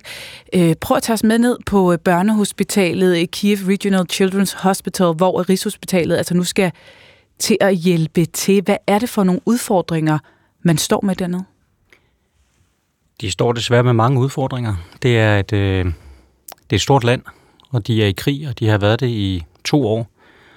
Og øh, selvom de er tapre, og de er også et folk, der er stærke og har egentlig også et højt niveau i behandling, så er de hårdt presset, og det kan man selvfølgelig også se, når man besøger dem. De passer godt på deres ting og deres bygninger, men det er også af en, kan man sige, også af en anden standard, end det vi nok kender hjemme i Danmark.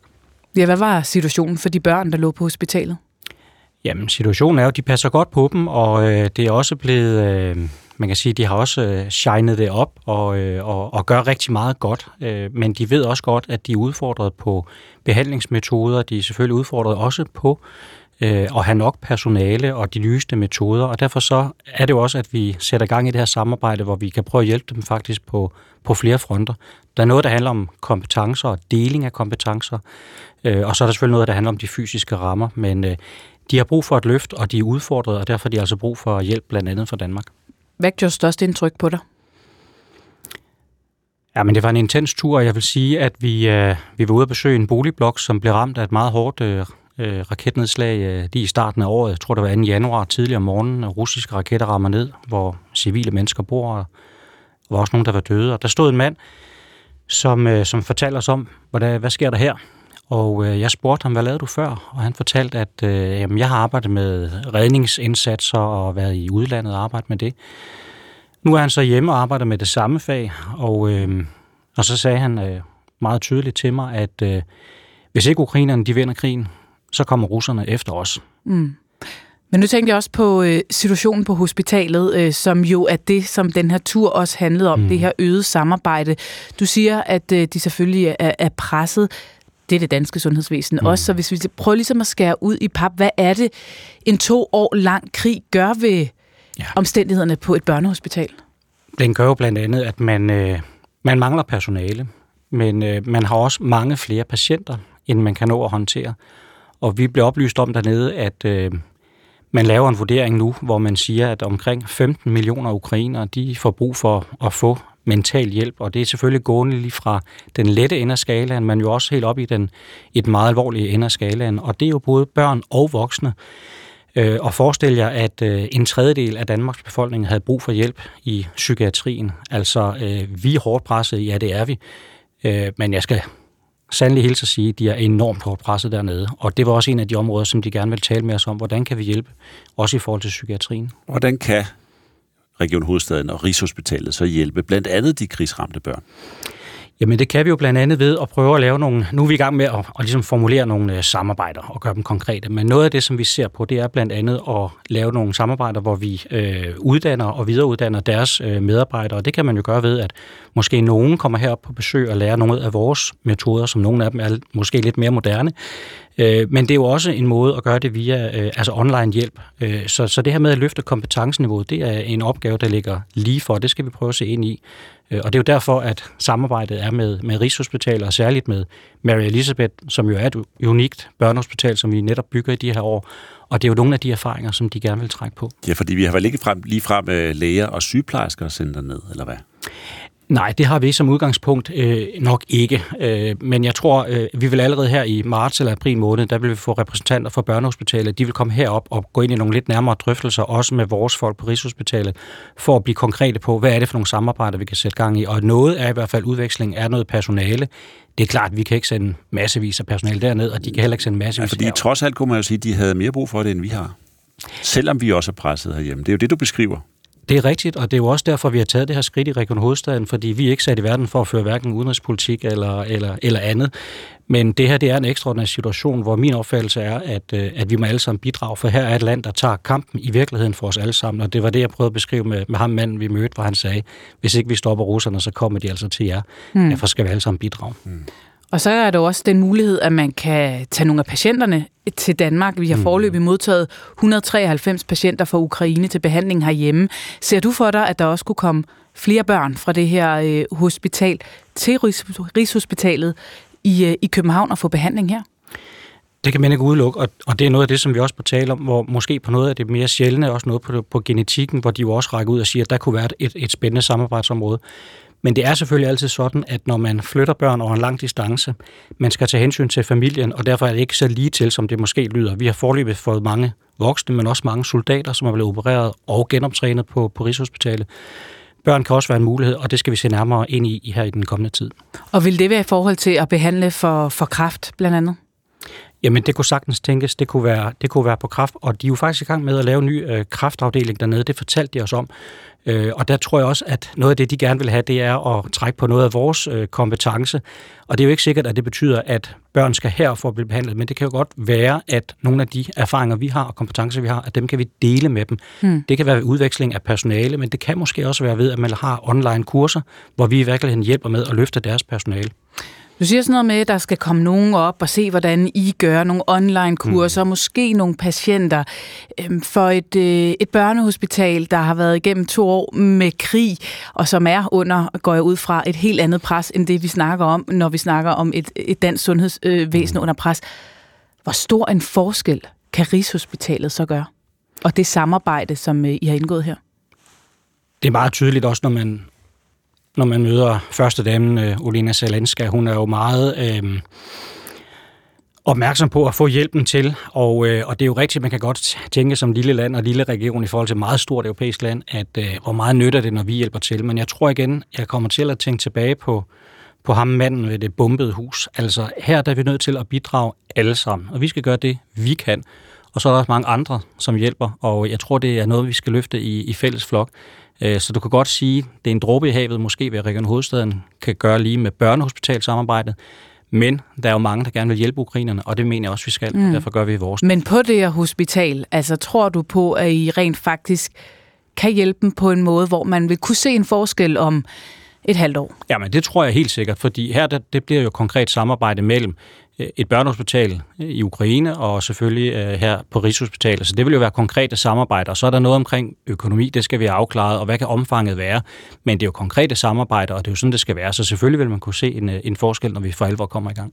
Og hvis vi skal spole tiden et, et halvt år frem, nu var du nede og se hospitalet, hvor tænker du lige på det her område, den her afdeling med de her tiltag, der kunne du rigtig godt tænke dig, at, at vi i for alvor får forandret noget? Jamen, jeg tror, det er på, jeg tror, det er først og fremmest på kompetencerne at få noget af den, den danske erfaring, få den ned og få den implementeret. Og selvfølgelig er der også noget faglighed, hvor, hvor det kan være svært for mig helt at, og, hvad kan man sige, at, at, at være klog på det. Men, men det er klart, at vi har meget, meget fine og meget høje kompetencer i vores sundhedsvæsen, og dem kan de trække på i deres. Så det vil være et, et klart område at tage fat på. Tak for det, Lars Gårdhøj. Selv tak. Socialdemokratisk regionsrådsformand i Region Hovedstaden. Jeg havde som barn været udsat for seksuelle overgreb i tre år, og da jeg så blev voksen, så var der sådan en her gammeltestamentlig drift imod ligesom at opsøge den her person og finde ud af, hvad han var for en dæmon. Jeg hedder Christian Ditlev Jensen. Jeg er præst og forfatter, og gennem hele mit liv har jeg levet med og kæmpet med forskellige dæmoner. Pludselig ser jeg, at der er sådan et gelænder, og så tænker jeg bare, hvis jeg lige skubber hurtigt, så falder han ud. Og der kan jeg bare huske, der var sådan et eller andet i mig, som sagde, hvis du har den idé, så skal du ligesom bakke. Ditlev og dæmonerne. Lørdag klokken femten på P et i D R Lyd. Niels Christian Lang og øh, nyhedsoverblikket. Klokken er lige over halv ni. Toldstyrelsen har sidste år fanget næsten en million opioidpiller på vej ind på det sorte marked i Danmark. Det er seks gange mere end for bare to år siden. Og det er blevet meget nemt at få fat i opioiderne gennem de sociale medier, det siger professor i kriminologi på Københavns Universitet, Henrik Vig. Så man kan på nuværende tidspunkt på et par klik, så kan du simpelthen bestille opioider direkte til, til hoveddøren. Men Toldstyrelsen er ved at blive opgraderet til at tage sig af situationen, forsikrer skatteminister Jeppe Bruus. Der er løbende fokus på det, og Toldstyrelsen får også løbende nye værktøjer til at scanne øh, pakker, der kommer ind i landet. Præsident Putin har for første gang siden Rusland invaderede Ukraine for to år siden talt med et vestligt medie. Det to timer lange interview, lavet af den tidligere tv-vært på Fox News, Tucker Carlson, er nu lagt ud på Tucker Carlson Networks hjemmeside.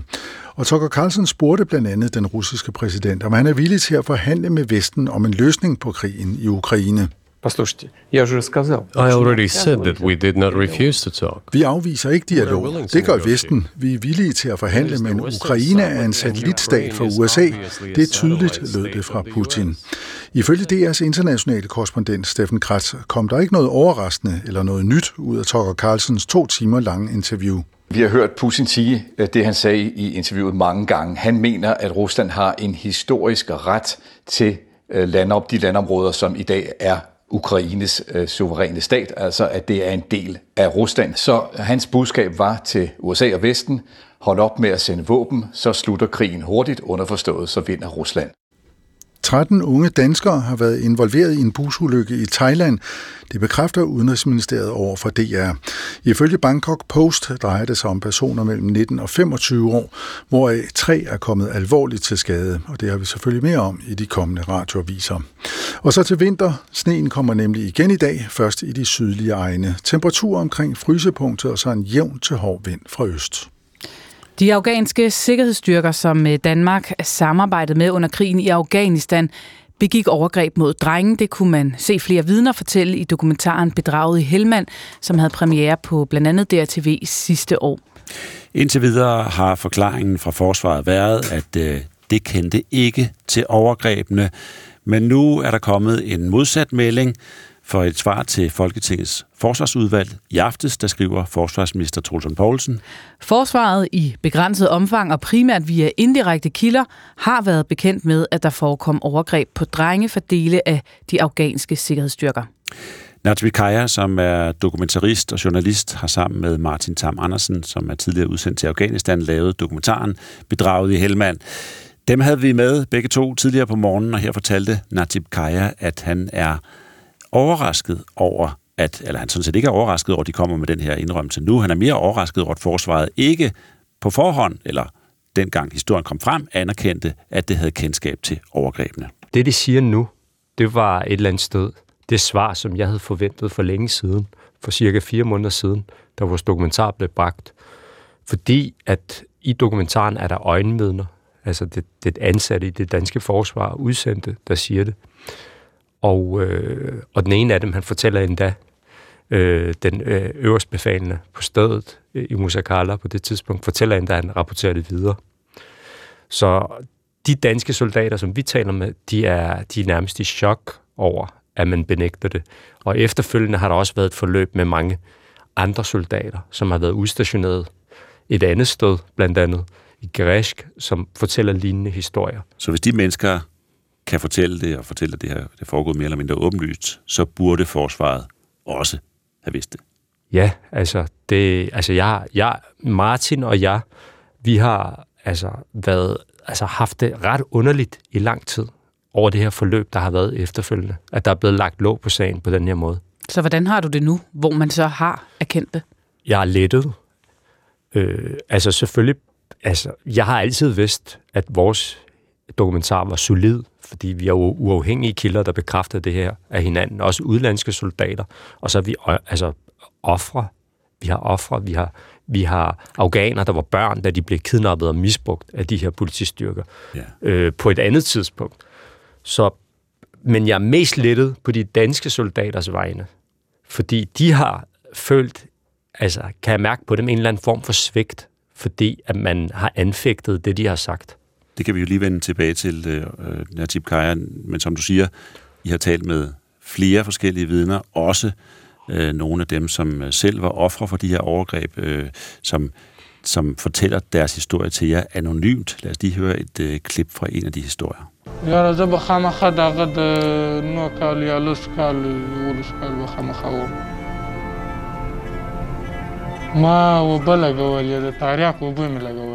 har nok været omkring en ni til elleve år, de kom om morgenen, mens jeg var i gang med at vande valmuemarkerne. Koka, som er den afghanske politichef, tog mig med i sin bil og bagbandt mig med håndjern. Han tævede mig uden for mit hjem. De var fem eller seks, og de sagde, at jeg skulle have sex med dem. Jeg nægtede, han sagde, at han kunne gøre med mig, hvad han ville. Jeg havde intet valg. De tog mit tøj af, og så voldtog de mig. Hvad var det for en oplevelse at møde de her mænd og, og høre deres historie? Det var meget rystende at sidde foran de her voksne afghanske mænd, som fortalte om så voldsomme episoder i deres liv. Den ene af dem ved vi med sikkerhed aldrig har fortalt sin, sandsynligvis aldrig har fortalt sin historie til andre. Selv hans morbror, som var med og bevidnet, at hans nevø var blevet kidnappet. Han var der simpelthen som øjenvidne for at bekræfte hans historie og det forløb, der havde været med løsesum efterfølgende til politistyrkerne. Jamen, han var ikke klar over det. Det fik vi at vide bagefter. Så det var, og, ja. Så det var første gang, han fortalte det. Det var til jer i virkeligheden? Ja, det var det. Øh, og det, det er et meget... Tæ- altså, vi havde fået at vide, at han var blevet kidnappet som barn af dem. Og så kunne vi gætte os frem til, at det måske var sket med ham også, men han havde ikke fortalt det. Det andet, hvad skal jeg sige, det andet offer, var vi klar over, havde været udsat for voldtægt, da han kom. Så hans historie var velkendt, hvis man kan sige det på den måde. Men det var ret grænseoverskridende for de her unge mænd, især i et samfund som Afghanistan, som er meget sådan konservativt, og hvor det er endnu mere tabuiseret at tale om seksuelle overgreb. Vi kan også sige godmorgen til dig nu, Martin Tam Andersen. Godmorgen. Du er jo, som øh, vi har øh, nævnt, med til, har været med til at lave den her dokumentar sammen med Natib Kaya, og så er du altså også tidligere udsendt til Afghanistan, lige nu med på en telefon fra Oman. Øhm, hvordan er din reaktion på, at forsvaret nu erkender, at man altså godt vidste, at de her overgreb fandt sted? Jamen ligesom Natib, så er jeg også lettet. Jeg synes, det var enormt skammeligt, og det føltes jo nærmest som om, at man kastede soldaterne under bussen, da man ligesom nægtede at have kendskab til det her. Fordi blandt soldaterne på jorden, der var det almen kendt, at det her foregik. Det var noget, man talte om. Det var noget, man blev forberedt på i uddannelsen, inden man blev sendt afsted. Så, så det var ligesom øh, common knowledge blandt øh, soldaterne, så det var jo sådan, jeg var sådan lidt i chok, øh, og var sådan, man ligesom fra, fra forsvarets side bare afviste at have kendskab til det. For selvfølgelig havde man kendskab til det. Mm. Jeg føler også godt anerkende, at, at man nu øh, ligesom siger, okay, øh, det vidste vi godt, det vil jeg godt anerkende, at man rent faktisk tør komme med en indrømmelse.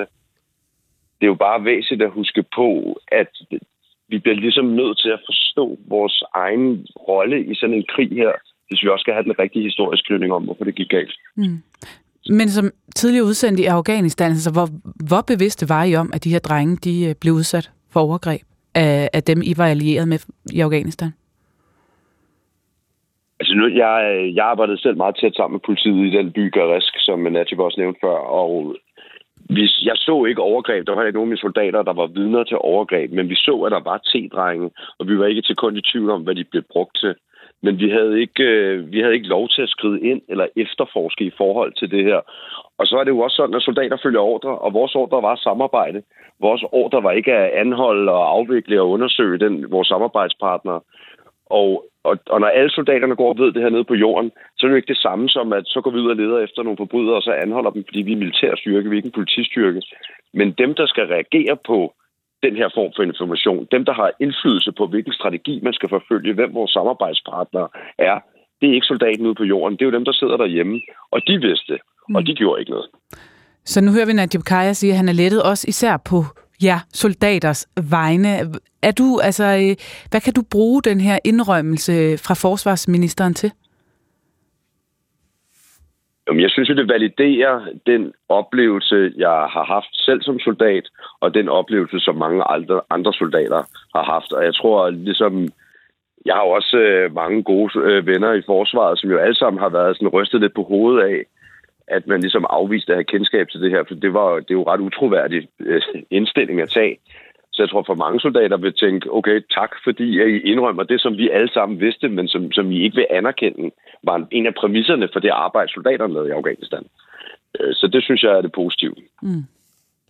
Natib Kaya, jeres dokumentar, den, den viser altså så, at, at de politistyrker, som blandt andet danske soldater, danske øh, styrker, samarbejdede med, begik øh, overgreb mod øh, unge drenge. Hvor, hvor, i hvilket omfang mener du, at det kan have skadet øh, den mission, som soldaterne blev sendt ud på? I, i meget høj grad. Fordi at øh, noget, som er meget alvorligt i Afghanistan, og som, hvad skal jeg sige, i en militær kontekst er blevet øh, italesat som en almindelig del af afghansk kultur. Øh, altså seksuel misbrug af børn, begået af voksne. Det er en del af en kriminel subkultur i Afghanistan, som er meget illeset. Og det, at de her politistyrker på en strukturel måde begik de her handlinger her, jamen det underminerede selvfølgelig tiltroen til, at de kunne være ordenshåndhævere. Og, og det satte de vestlige soldater, også de danske, i et dårligt lys, fordi man understøttede dem. Var det medvirkende til, at vi tabte krigen? Øh, det fortæller rigtig mange afghanere på jorden også. Altså, de fortæller, de fortæller øh, os i vores dokumentar, men også bare sådan generelt i forbindelse med mit arbejde i Afghanistan, at de troede ikke på den inter- internationale indsats, fordi man havde allieret sig med kriminelle, organiserede kriminelle, som blot havde politiuniformer på. Og det var ikke kun misbrug af børn. Vi dokumenterer jo også i, i vores film, At, øh, at politistyrkerne kidnappede og dræbte øh, børn. De dræbte uskyldige voksne, de, de, de øh, øh, hvad nu, afpressede folk. Øh, de var en del af et narkokartel. Så en omfattende kriminel virksomhed har de stået for. Bare lige inden radiovisen, så vi lige kan nå det. Hvad, hvad mener du, altså nu ligger det her år tilbage, hvad kan vi som samfund bruge den her erkendelse til, som nu kommer fra forsvarsministeren? Altså det allervigtigste i dokumentaren, det er jo, at man giver en stemme til nogle af de ofre her, for de her overgreb her. Fordi der er ikke nogen, der har hørt dem før. Øh, og så kommer det kontekstuelle, det historiske efterskrift, som er ret vigtigt for os at forstå, hvad det var, der gik galt i Afghanistan. Hvorfor det var, vi tabte krigen dernede. Det har været en sort plet altså, i vores historisk skrivning, og øh, folk var mundlamme, da Taliban løb Kabul over enden. Men grunden til, at Taliban blev stærke i den sydlige del af landet især, det var på grund af de her organiserede kriminelle her, som vi desværre har været med til at støtte. Det er i hvert fald en af grundene til det. Fordi øh, folk ikke bakkede op om dem, som vi samarbejdede med? Fordi at dem, Vesten samarbejdede med i nogle tilfælde, ikke alle tilfælde, men i nogle tilfælde var værre end Taliban, og det var de i Musa Qala.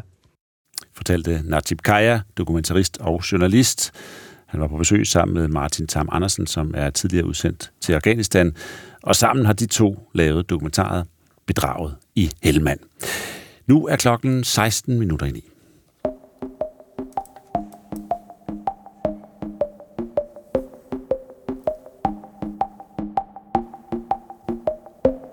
Og så vender vi tilbage til interviewet, der har stjålet de fleste overskrifter i dag, nemlig det, som den tidligere Fox News-vært Tucker Carlson har lavet med Ruslands præsident Vladimir Putin. Et mere end to timer langt interview. Det er blevet lagt op og er frit tilgængeligt på Tucker Carlsons egen hjemmeside. Man kan også finde det på hans profil på det sociale medie X. Den russiske præsident Vladimir Putin har ikke talt med vestlige medier i to år, ikke siden Rusland invaderede Ukraine. Og øh, det er også med Ukraine, at interviewet åbner. Carlson begynder nemlig med det åbenlyse spørgsmål: hvorfor invaderede Rusland Ukraine i tyve toogtyve? Godmorgen, Britta Kvist. Godmorgen. Vores udsendte i Ukraine med fra byen Mykolajiv. Hvor meget fylder det her interview i Ukraine? Jeg kan man måske godt forestille sig, at det var ud over det hele, men der er faktisk andre nyheder, der konkurrerer om pladsen, som gårsdagens udskiftning i toppen af militæret af ledelsen. Og så har der lige pludselig været en fangeudveksling. Det er jo ikke noget, man annoncerer, så de her stærke billeder af mænd, der ringer hjem og fortæller deres mor, at nu er de fri, de cirkulerer også. Men selvfølgelig er interviewet med Putin også på forsiden. Det har man jo, kan man sige, talt ned til i en eller anden form her, ligesom man har i andre medier. Mm. Så det har, det har fået, Tucker Carlson har fået lidt konkurrence om øh, overskrifterne i Ukraine, mm. men, men når det så øh, bliver omtalt i Ukraine, hvad er det så, der øh, bliver fremhævet? Hvad er det, der vækker opsigt? Øh, ja, altså det, som andre også lægger mærke til, den her lange historiske indledning, som ukrainerne jo som andre kender, ja, ikke mindst fra de taler, han holdt øh, i forbindelse med snart to år, er det jo to år siden, at Rusland invaderede Ukraine, hvor han øh, begynder, ikke med Adam og Eva, men helt tilbage og trækker sådan en tråd, som grundlæggende har tre streger under et facit, der lyder, at Ukraine ikke er nogen rigtig historisk berettiget nation. Det er sådan en forestilling, det er en manipulation. Der er nogen, der har interesser, især bolsjevikkerne, især Lenin, i at fremmane, at vi skulle have sådan et uh, Ukraine, og det fik man så på kortet. Øhm, det, er, det er den øh, han, historie, han begynder på, og som Tucker Carlson prøver jo så efter et stykke tid, hvor man kan se, at øh, nu øh, bliver det bare ved, at minutterne går, og spørger Putin sådan lidt en slags kritisk spørgsmål, hvis du har haft den forestilling hele tiden. Hvorfor har du så ikke for længe siden øh, taget Ukraine? Øh, det vifter han jo så væk og fortsætter den her historiske belæring. Så det, mm. det er den, man får en gang til. Mm. Og hvilke reaktioner vækker det i Ukraine, at han sidder med, med den her historielektion, og man får den her indsigt i, hvordan han, han ser på Ruslands rolle og Ukraines rolle? Jamen altså, i virkeligheden kan man sige, at der er ikke sådan, der er ikke sådan højtstående, der går ud og kommenterer det her. Men nogle af dem, som tweeter meget, øh, kommenterer meget, øh, der er blandt andet en, en journalist, øh, krigsreporter Ilya Panomarenko, der ligesom gør sig morsom over det her ansigtsudtryk, som Tucker Carlson har. Jeg ved ikke, om man kunne sige det sådan, hvis man kan se en samme sammenblanding af at være, være sammenbidt og fortabt, mens minutterne bare går og går. Ja, han siger også, at han mister overblikket om, lidt på et tidspunkt. Han mister overblikket, det kan ja. man måske godt forstå, ikke? Men det kører afsted med Rurik, og jeg afslag den vise, og så videre, ikke? Øhm, men han, han, øh, det lykkes ham ikke at få det stoppet. Og, og så er det kommentarer som, at øh, Øh, ja, det her det er noget, det er noget sammensværgelsesteorier, det er noget idiotisk revanchisme, og værsgo, nu kan, nu kan amerikanerne jo så se, om, om de synes øh, om det her billede af Putin. Det er sådan nogle af, af, af de lidt, hvad kan man sige, sådan ironiske kommentarer, som er det her billede af, af Tucker Carlson, der ser fortabt ud. Men han får også plads øh, efterhånden til at stille nogle spørgsmål, som interviewet skrider frem, øh, Tucker Carlson, og så spørger han selvfølgelig til Øh, afslutning på krigen, hvad skal der til? Og øh, Putin, han siger blandt andet sådan her. I already said that we did not refuse to talk. We are willing to negotiate. It is the western side, and Ukraine is obviously a satellite state of the U S. It is evident. Ja, vi afviser ikke dialog, det gør Vesten. Vi er villige til at forhandle, men Ukraine er en satellitstat for U S A. Det er tydeligt, siger Putin her. Altså, hvad siger han i forhold til det her med at opnå fred? Men det er jo Putins omkvæd, at det i virkeligheden er en forsvarskrig, og at øh, Rusland der netop gerne vil fred. Øh, og det siger han jo også, at man ville, altså de her, ikke, hvis man skruer tiden tilbage, var der jo en korte sådan, forhandlinger, møder umiddelbart efter invasionen, og der kunne det hele bare være sluttet, siger han. Men samtidig siger han jo, at øh, der er alle de her områder, som Rusland har en historisk ret til, og når han så bliver spurgt, om man har opnået målene i Ukraine, så siger han, nej, den her denazificering, den er jo ikke øh, opnået. Så altså, udover at øh, ja, Ukraine kunne bare komme til forhandlingsbordet og, og gøre, som Rusland gerne vil have, så var der ingen krig, så siger han jo så også, at Vesten kunne også bare stoppe våbenleverancerne, så ville krigen stoppe i, øh, stoppe i løbet af få uger. Så det, det er hans opskrift på det. Men heller ikke noget, der sådan for alvor overrasker ukrainerne, at han siger det her? Jeg tror ikke, man kan sige, at der er øh, noget af det, han siger her, som er noget, de ikke har hørt før. Nej, det tror jeg ikke, man kan sige. Tak for det, Britta Kvist. Værsgo. Hvor... Ja, godmorgen til dig også, vores udsendte reporter i Ukraine med fra Mykolaiv. Meget hype øh, om interviewet her, men øh, ikke den store øh, overraskelse i Ukraine. Men øh, hvad med den anden side af fronten, Rusland? Vi har dig med, Flemming Splidsboel. Godmorgen. Ja, godmorgen. Seniorforsker på Dansk Institut for Internationale Studier. Hvordan bliver det her interview modtaget og omtalt i Rusland? Ja, det blev modtaget med, med stor begejstring. Øh, de russiske medier har været øh, meget tilfredse øh, i flere dage op til interviewet. De har talt om det her interview, de har bygget op til det. Der har været nedtælling til, at interviewet ville, øh, ville blive bragt. Så der har været stor begejstring, og det er der også nu. Øh, der er enighed om, at det var et godt interview, og at Ruslands præsident Putin selvfølgelig klarede sig rigtig fint. Mm, og hvad er det, de i særlig grad er tilfredse med? Ja, de er jo tilfredse med, at Putin har fået leveret de her budskaber, som, øh, som han har. At han øh, har fået præsenteret Ruslands øh, sag, at han, øh, synes de jo på overbevisende vis, har øh, argumenteret for, at, øh, at krigen er nødvendig, og at, øh, at Rusland er nødt til at gøre det, som, øh, som Rusland gør, men at, at Rusland også er, er villig til fred, hvis ellers betingelserne er de rette.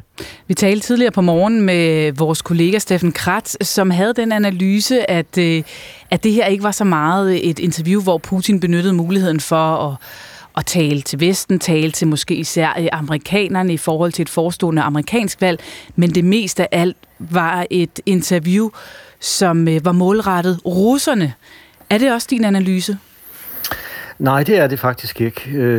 Jeg mener, at det her i høj grad er rettet mod en amerikansk offentlighed. Ikke bare en, sådan generelt en vestlig offentlighed, men ret specifikt en amerikansk offentlighed.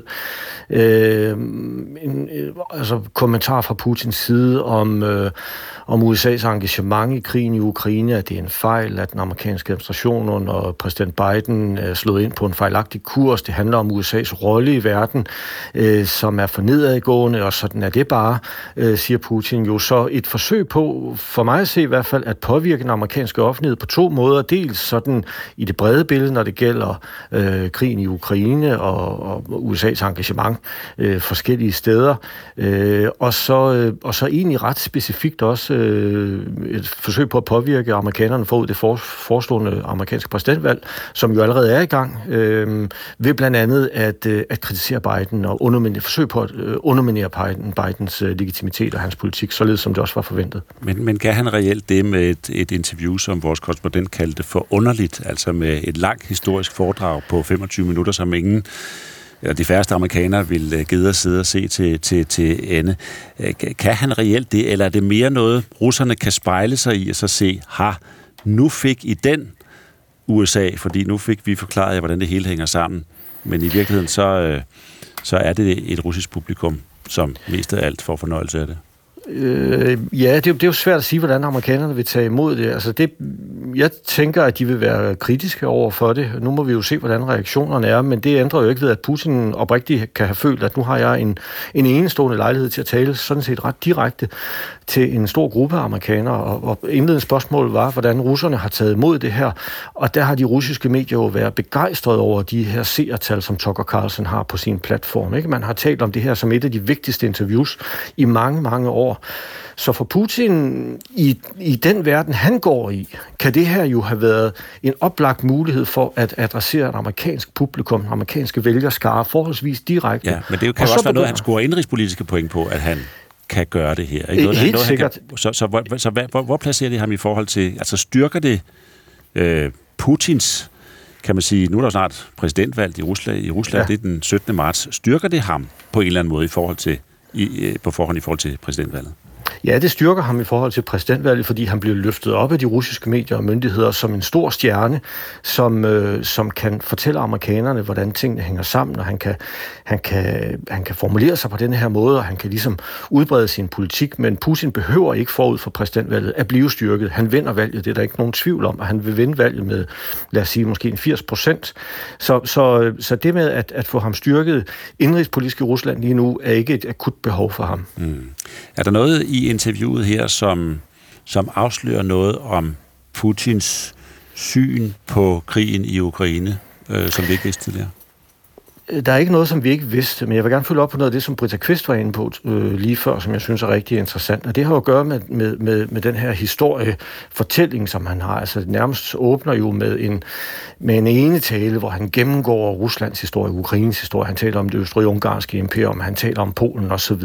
Et forsøg på, tænker jeg, at, øh, at drukne en del af debatten i historiske forhold. Det er tal, det er navne, det er steder, øh, og, og som kan være med til at forvirre. Og på den måde kan jeg sagtens se det som en styrke fra Putins side. Han siger, nu smider jeg alt det her ind i debatten, og på den måde så kan jeg forvirre alle. Men samtidig kan det også være et, øh, en, en svaghed. Øh, simpelthen, at, at vi andre bliver mindet om igen, at vi har at gøre med en leder og et system, som er så langt fra, hvor vi er i tyve fireogtyve. Altså det Putin reelt jo talte om i går, det er, at de her områder hørte til Rusland i sytten hundrede-tallet. Derfor har vi krav på at tage dem tilbage igen. Og det er jo et helt, helt andet sted, end hvor vi andre er. Og, og det kan måske faktisk vise sig at være en svaghed i forhold til den vestlige opinion generelt, og den amerikanske opinion også. Tak for analysen, din udlægning, Flemming Slydsbol. Ja, selv tak. Seniorforsker på Dansk Institut for Internationale Studier. Klokken er fem minutter ind i. Det er jo øh, fastelavn mange steder i dag, øh, Søren Carsten. Det ved jeg ikke, om øh, du ved. Jeg har i hvert fald skulle sende, eller fået min mand til at sende nogle øh, udklædte børn afsted. Mm. Og så kan man spørge, kan du gætte, hvem jeg er? Kan du gætte, hvem det her er? Hold da op. Det, øh, det er en fugl, men den lyder næsten som noget elektronisk. Ja, ikke? Måske kan vi øh, hjælpe det lidt på vej med, med den her lyd også.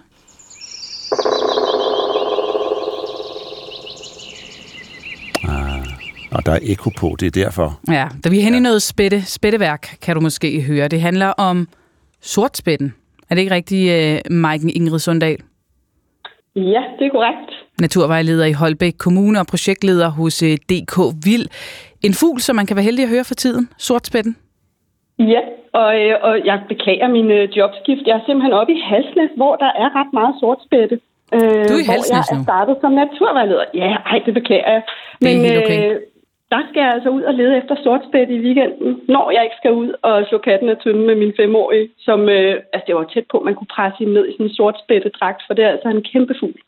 Ja, hvordan ser den ud? Øh, Jamen, den ligner lidt, altså det sjove er, at det ligner lidt en krage, og det er jo en ret stor fugl, hvis man sådan skal forestille sig øh, sin normale forestilling om en spætte, som er sådan en lidt mindre sådan, ja, fugl, som, som er ret væver i det, og, og bevæger sig rundt op i, i træerne og hakker. Og det, det gør den her jo også, som I kunne høre på, øh, på lydoptagelserne, ret, ret kraftigt.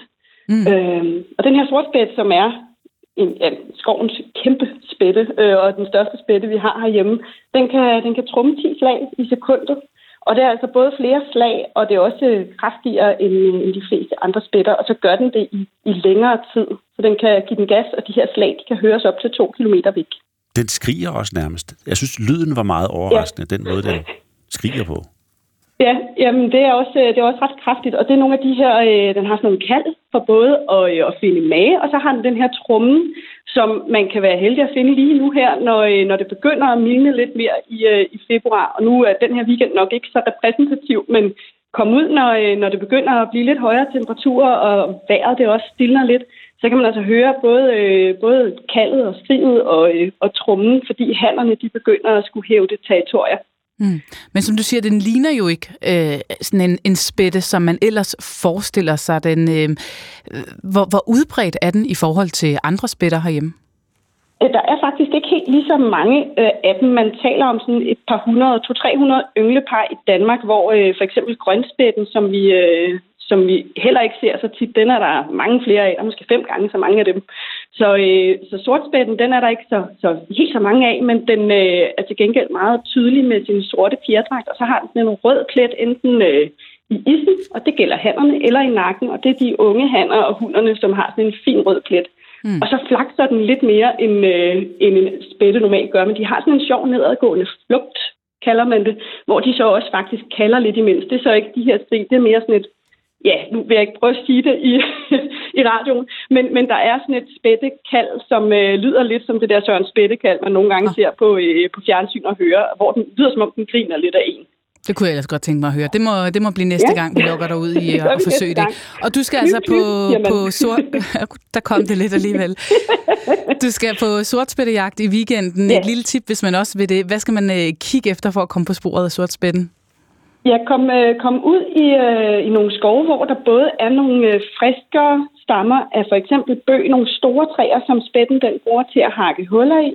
Og så også kombinationen af, at der er tilgængelighed til for eksempel myrer, som den her spætte lever rigtig meget af. Den går nemlig direkte ned i store myreture og hakker hul og, og roder rundt og finder altså de øh, myrer, som den skal bruge til at, at leve. Og det er blandt andet herkulesmyrer, som mm. øh, den er rigtig glad for, de her store skovmyrer. Det kan man kigge efter. Og så skal man også lede. Ja, det skal man simpelthen lede efter huller i, i de her øh, myreture i kombination med der, hvor der er løvskov. Og så også nogle øh, hakkede træer, hvor tak. Den har givet den gas. Tak for tipsene, Maiken Ingrid Søndal. Vi når ikke mere naturvejleder. Nu skal vi nemlig have en radioavis. Klokken den er blevet ni. Gå på opdagelse i alle D R's podcast og radioprogrammer. I appen D R Lyd.